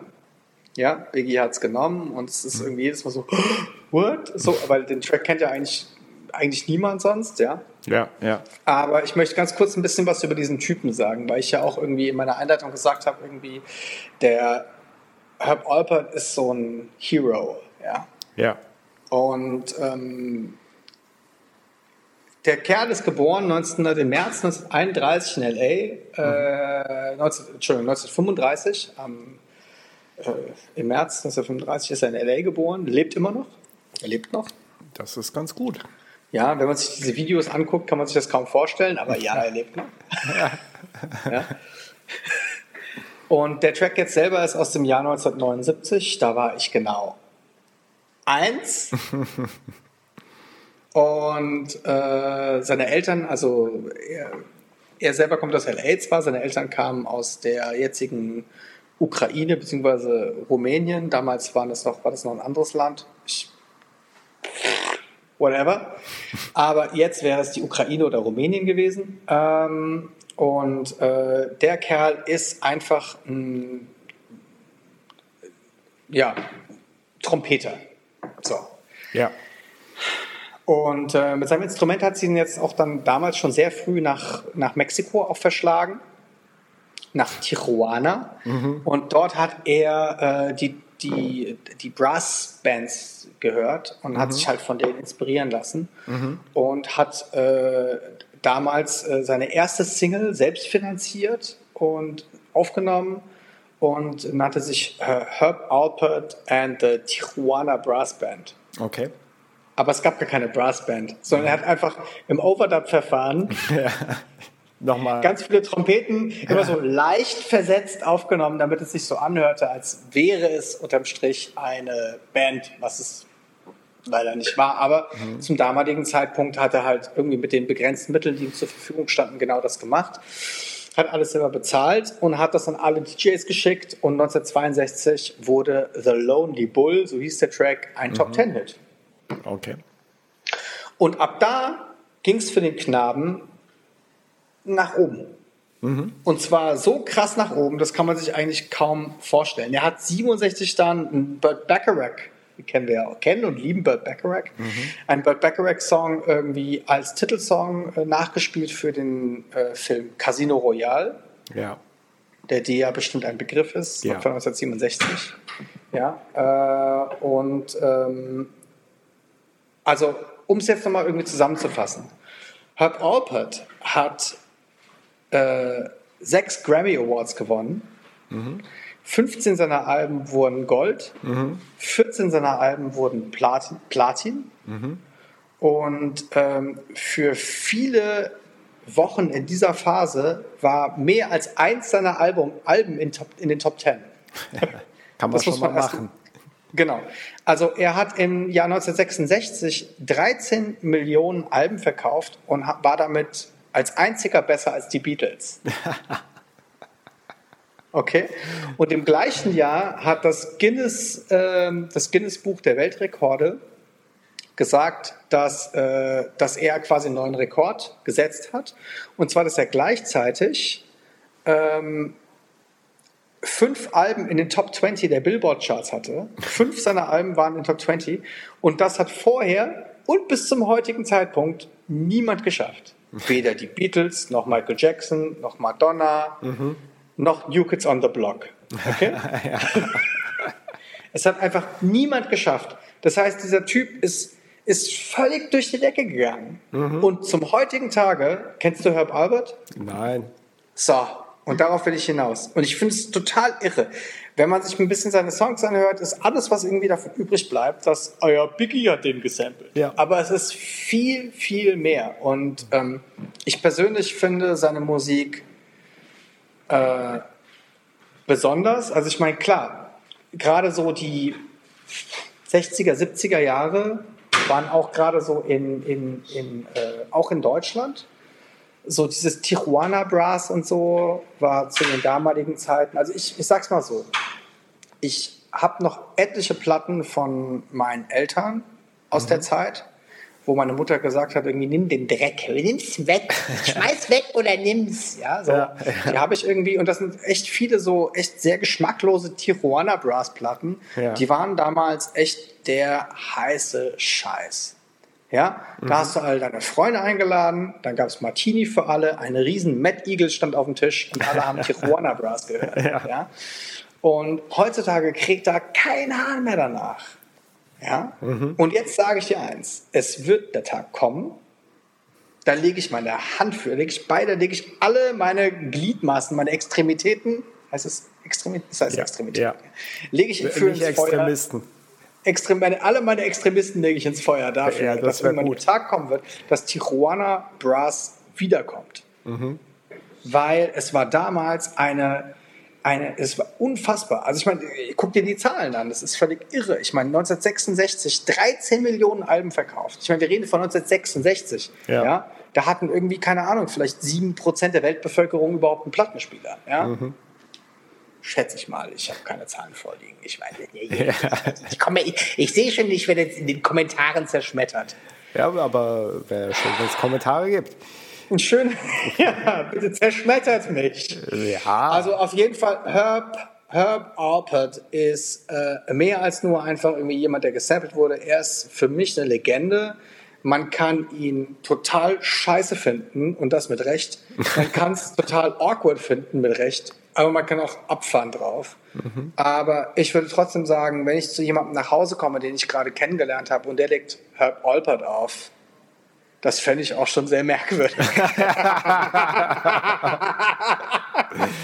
ja, und ich habe jetzt diesen Song ausgewählt, einfach nur um so ein bisschen so das Bewusstsein dafür zu schärfen, dass äh, das auch noch zwischen dem Mainstream oder zwischen den Tracks, die es oder den Bands und die es bis zum äh, bis zum jetzigen Zeitpunkt geschafft haben, noch irgendwie in den Köpfen zu bleiben, auch noch wesentlich mehr gab und auch vor allen Dingen wesentlich mehr, was zum Teil auch wesentlich erfolgreicher war. Aber es entspricht halt überhaupt nicht mehr dem, dem Style der Zeit. Es lässt sich nicht mehr transponieren auf die heutige Zeit. Mhm.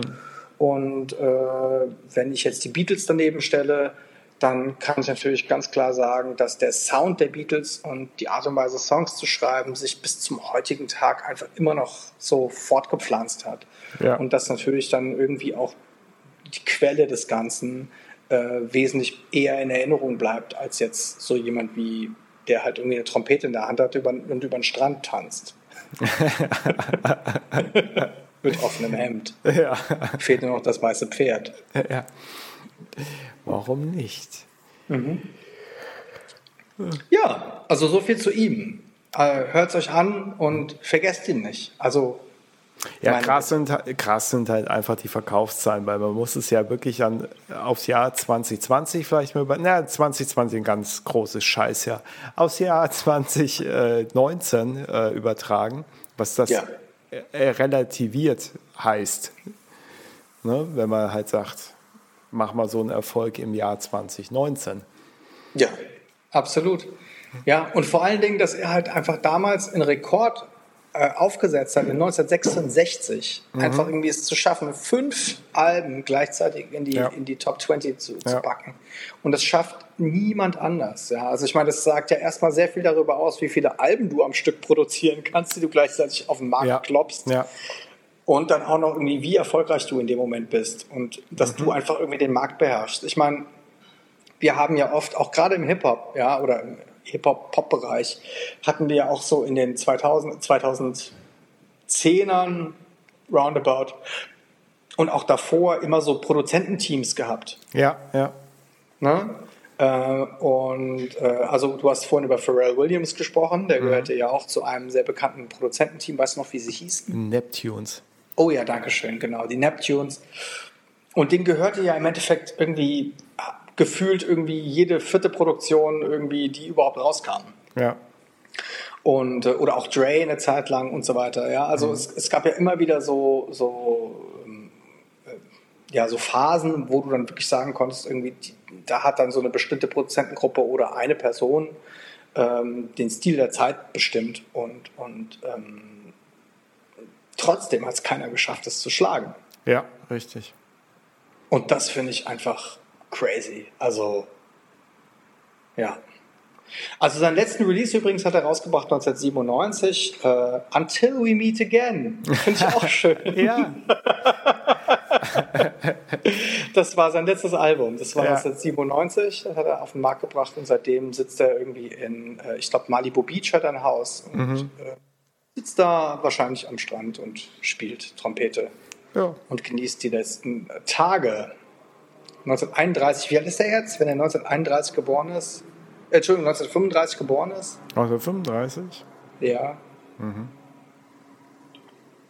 Ja, ist, doch ganz, ist, doch ganz leicht die Rechnung, 85. 85, ja. Oh. Ja, da hat er kann auf jeden Fall nochmal 15 Jahre vor sich, würde ich sagen. Ja, da kann man auf jeden Fall nochmal 10 Alben rausbringen. Oder ja. vielleicht wenigstens zehn Menschen Trompete spielen beibringen. Das wäre doch was. Ja. ja. Oder die bringen halt dann, genau, die machen dann genau das, was ich gesagt habe, die bringen dann diesen Style einfach wieder zurück. Richtig. Tijuana Brass. Ja. 2025. Ja, ja. Warum auch nicht? Das war's von mir erstmal. Okay. ja, also ich finde es halt immer krass, dass man, ähm, so wie ich es ja auch gesagt habe, einfach so Sachen dann nur erkennt, weil ein Sample drin ist. Mhm. Aber die Schwere oder Bedeutung eigentlich eines Musikers gar nicht schätzt, weil man es mhm. einfach nicht weiß. Mhm. Weil ich meine, äh, was ich eben gesagt habe, das umgerechnet auf die heutige Zeit. Was meinst du, wie steinreich dieser Mensch wäre? Absolut. Absolut. Ich meine, zu One-Tape-Army-Zeiten, wir haben es ja eingangs schon mal erwähnt, mhm. habe ich mal ein Tape gemacht. Das nannte sich The International Takeaway. Ja.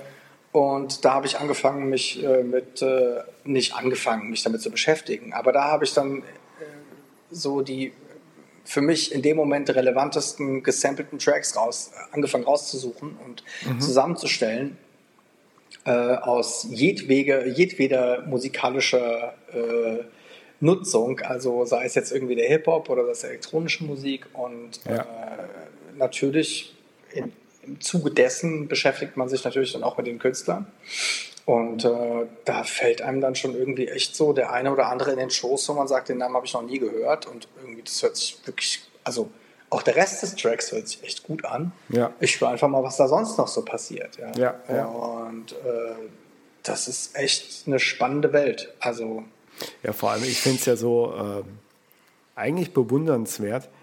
Nicht nur eigentlich, das eigentlich können wir streichen ich finde es bewundernswert, dass es halt einfach Produzenten gibt, Musiker, die halt einfach diese Musik halt schon kennen und wissen, da hole ich mir jetzt mal ein fettes Sample raus, weil irgendjemand hat es ja auch als erstes mal gemacht. Es gibt ja ganz ja. berühmte Samples, die immer wieder dann kommen, ja. Aber äh, ja, es gibt halt einfach auch Sachen, die hat irgendjemand das allererste Mal entdeckt und dann halt genutzt und plötzlich damit einen Hit gemacht. Ja? Und das Original, mhm. deswegen ist dieses Tape ja auch so wertvoll, äh, kennt dann vielleicht der ein oder andere gar nicht. Und schon gar ja. nicht den Künstler, der dahinter steht. Oder was der sonst vielleicht sonst noch äh, rausgebracht hat. Mhm. Mhm. Ja, auch nochmal so ein echt ein Thema. Also das ganze Sampling ist echt mhm. ein fettes und ein sehr interessantes Thema. Und öffnet viele, viele Türen in, äh, in die Vergangenheit, die ähm, ja, und die, die einfach viele Überraschungen parat haben. Ja, ja, ja. Gut. Cool. Saufett. Nochmal ein bisschen Musikgeschichte jetzt am Schluss. Echt äh, bereichernd. Ja, dann bin ich auf die Fanfare gespannt. ja. Zu der das Tor geschlossen wird. Meinst du, da gibt es noch was? Ah. Hast du angefangen? Mhm. Ach ja, stimmt, dann ist ja jetzt der letzte Song. Das war's schon. Ach, wie schade. Ich habe mich jetzt schon ja. so auf deinen letzten Song gefreut, aber stimmt, ich habe ja angefangen, ja, das ich, heißt... Ich habe aufgehört äh, du hast mit... Ja, nee, du hast angefangen, ja. das heißt, ich habe den letzten Song. Ich ah, habe mit okay. Jetbeer angefangen, mit Camel Fuck ah, aufgehört. mein Gott, was für eine lange Nacht. Ja, um Gottes Willen. Es wird auch ein neuer Folgenrekord, habe ich das Gefühl. Ja, wirklich? Ja, also jetzt, wir hatten eine Pause gemacht nach dem zweiten Track von dir. Mhm. Stimmt das? Ich glaube schon, ja. ja. Genau, und da dachte ich nämlich, das wäre die Hälfte. Und deswegen habe ich gedacht, es käme noch einer, aber es stimmt ja gar nicht. Nee, wir waren. Ihre Glaube. Ja. Gefährlich. Ja, ja. Gefährlich. Also wir sind jetzt ja. bei einer Stunde fünf im zweiten Teil. Mhm. Ja.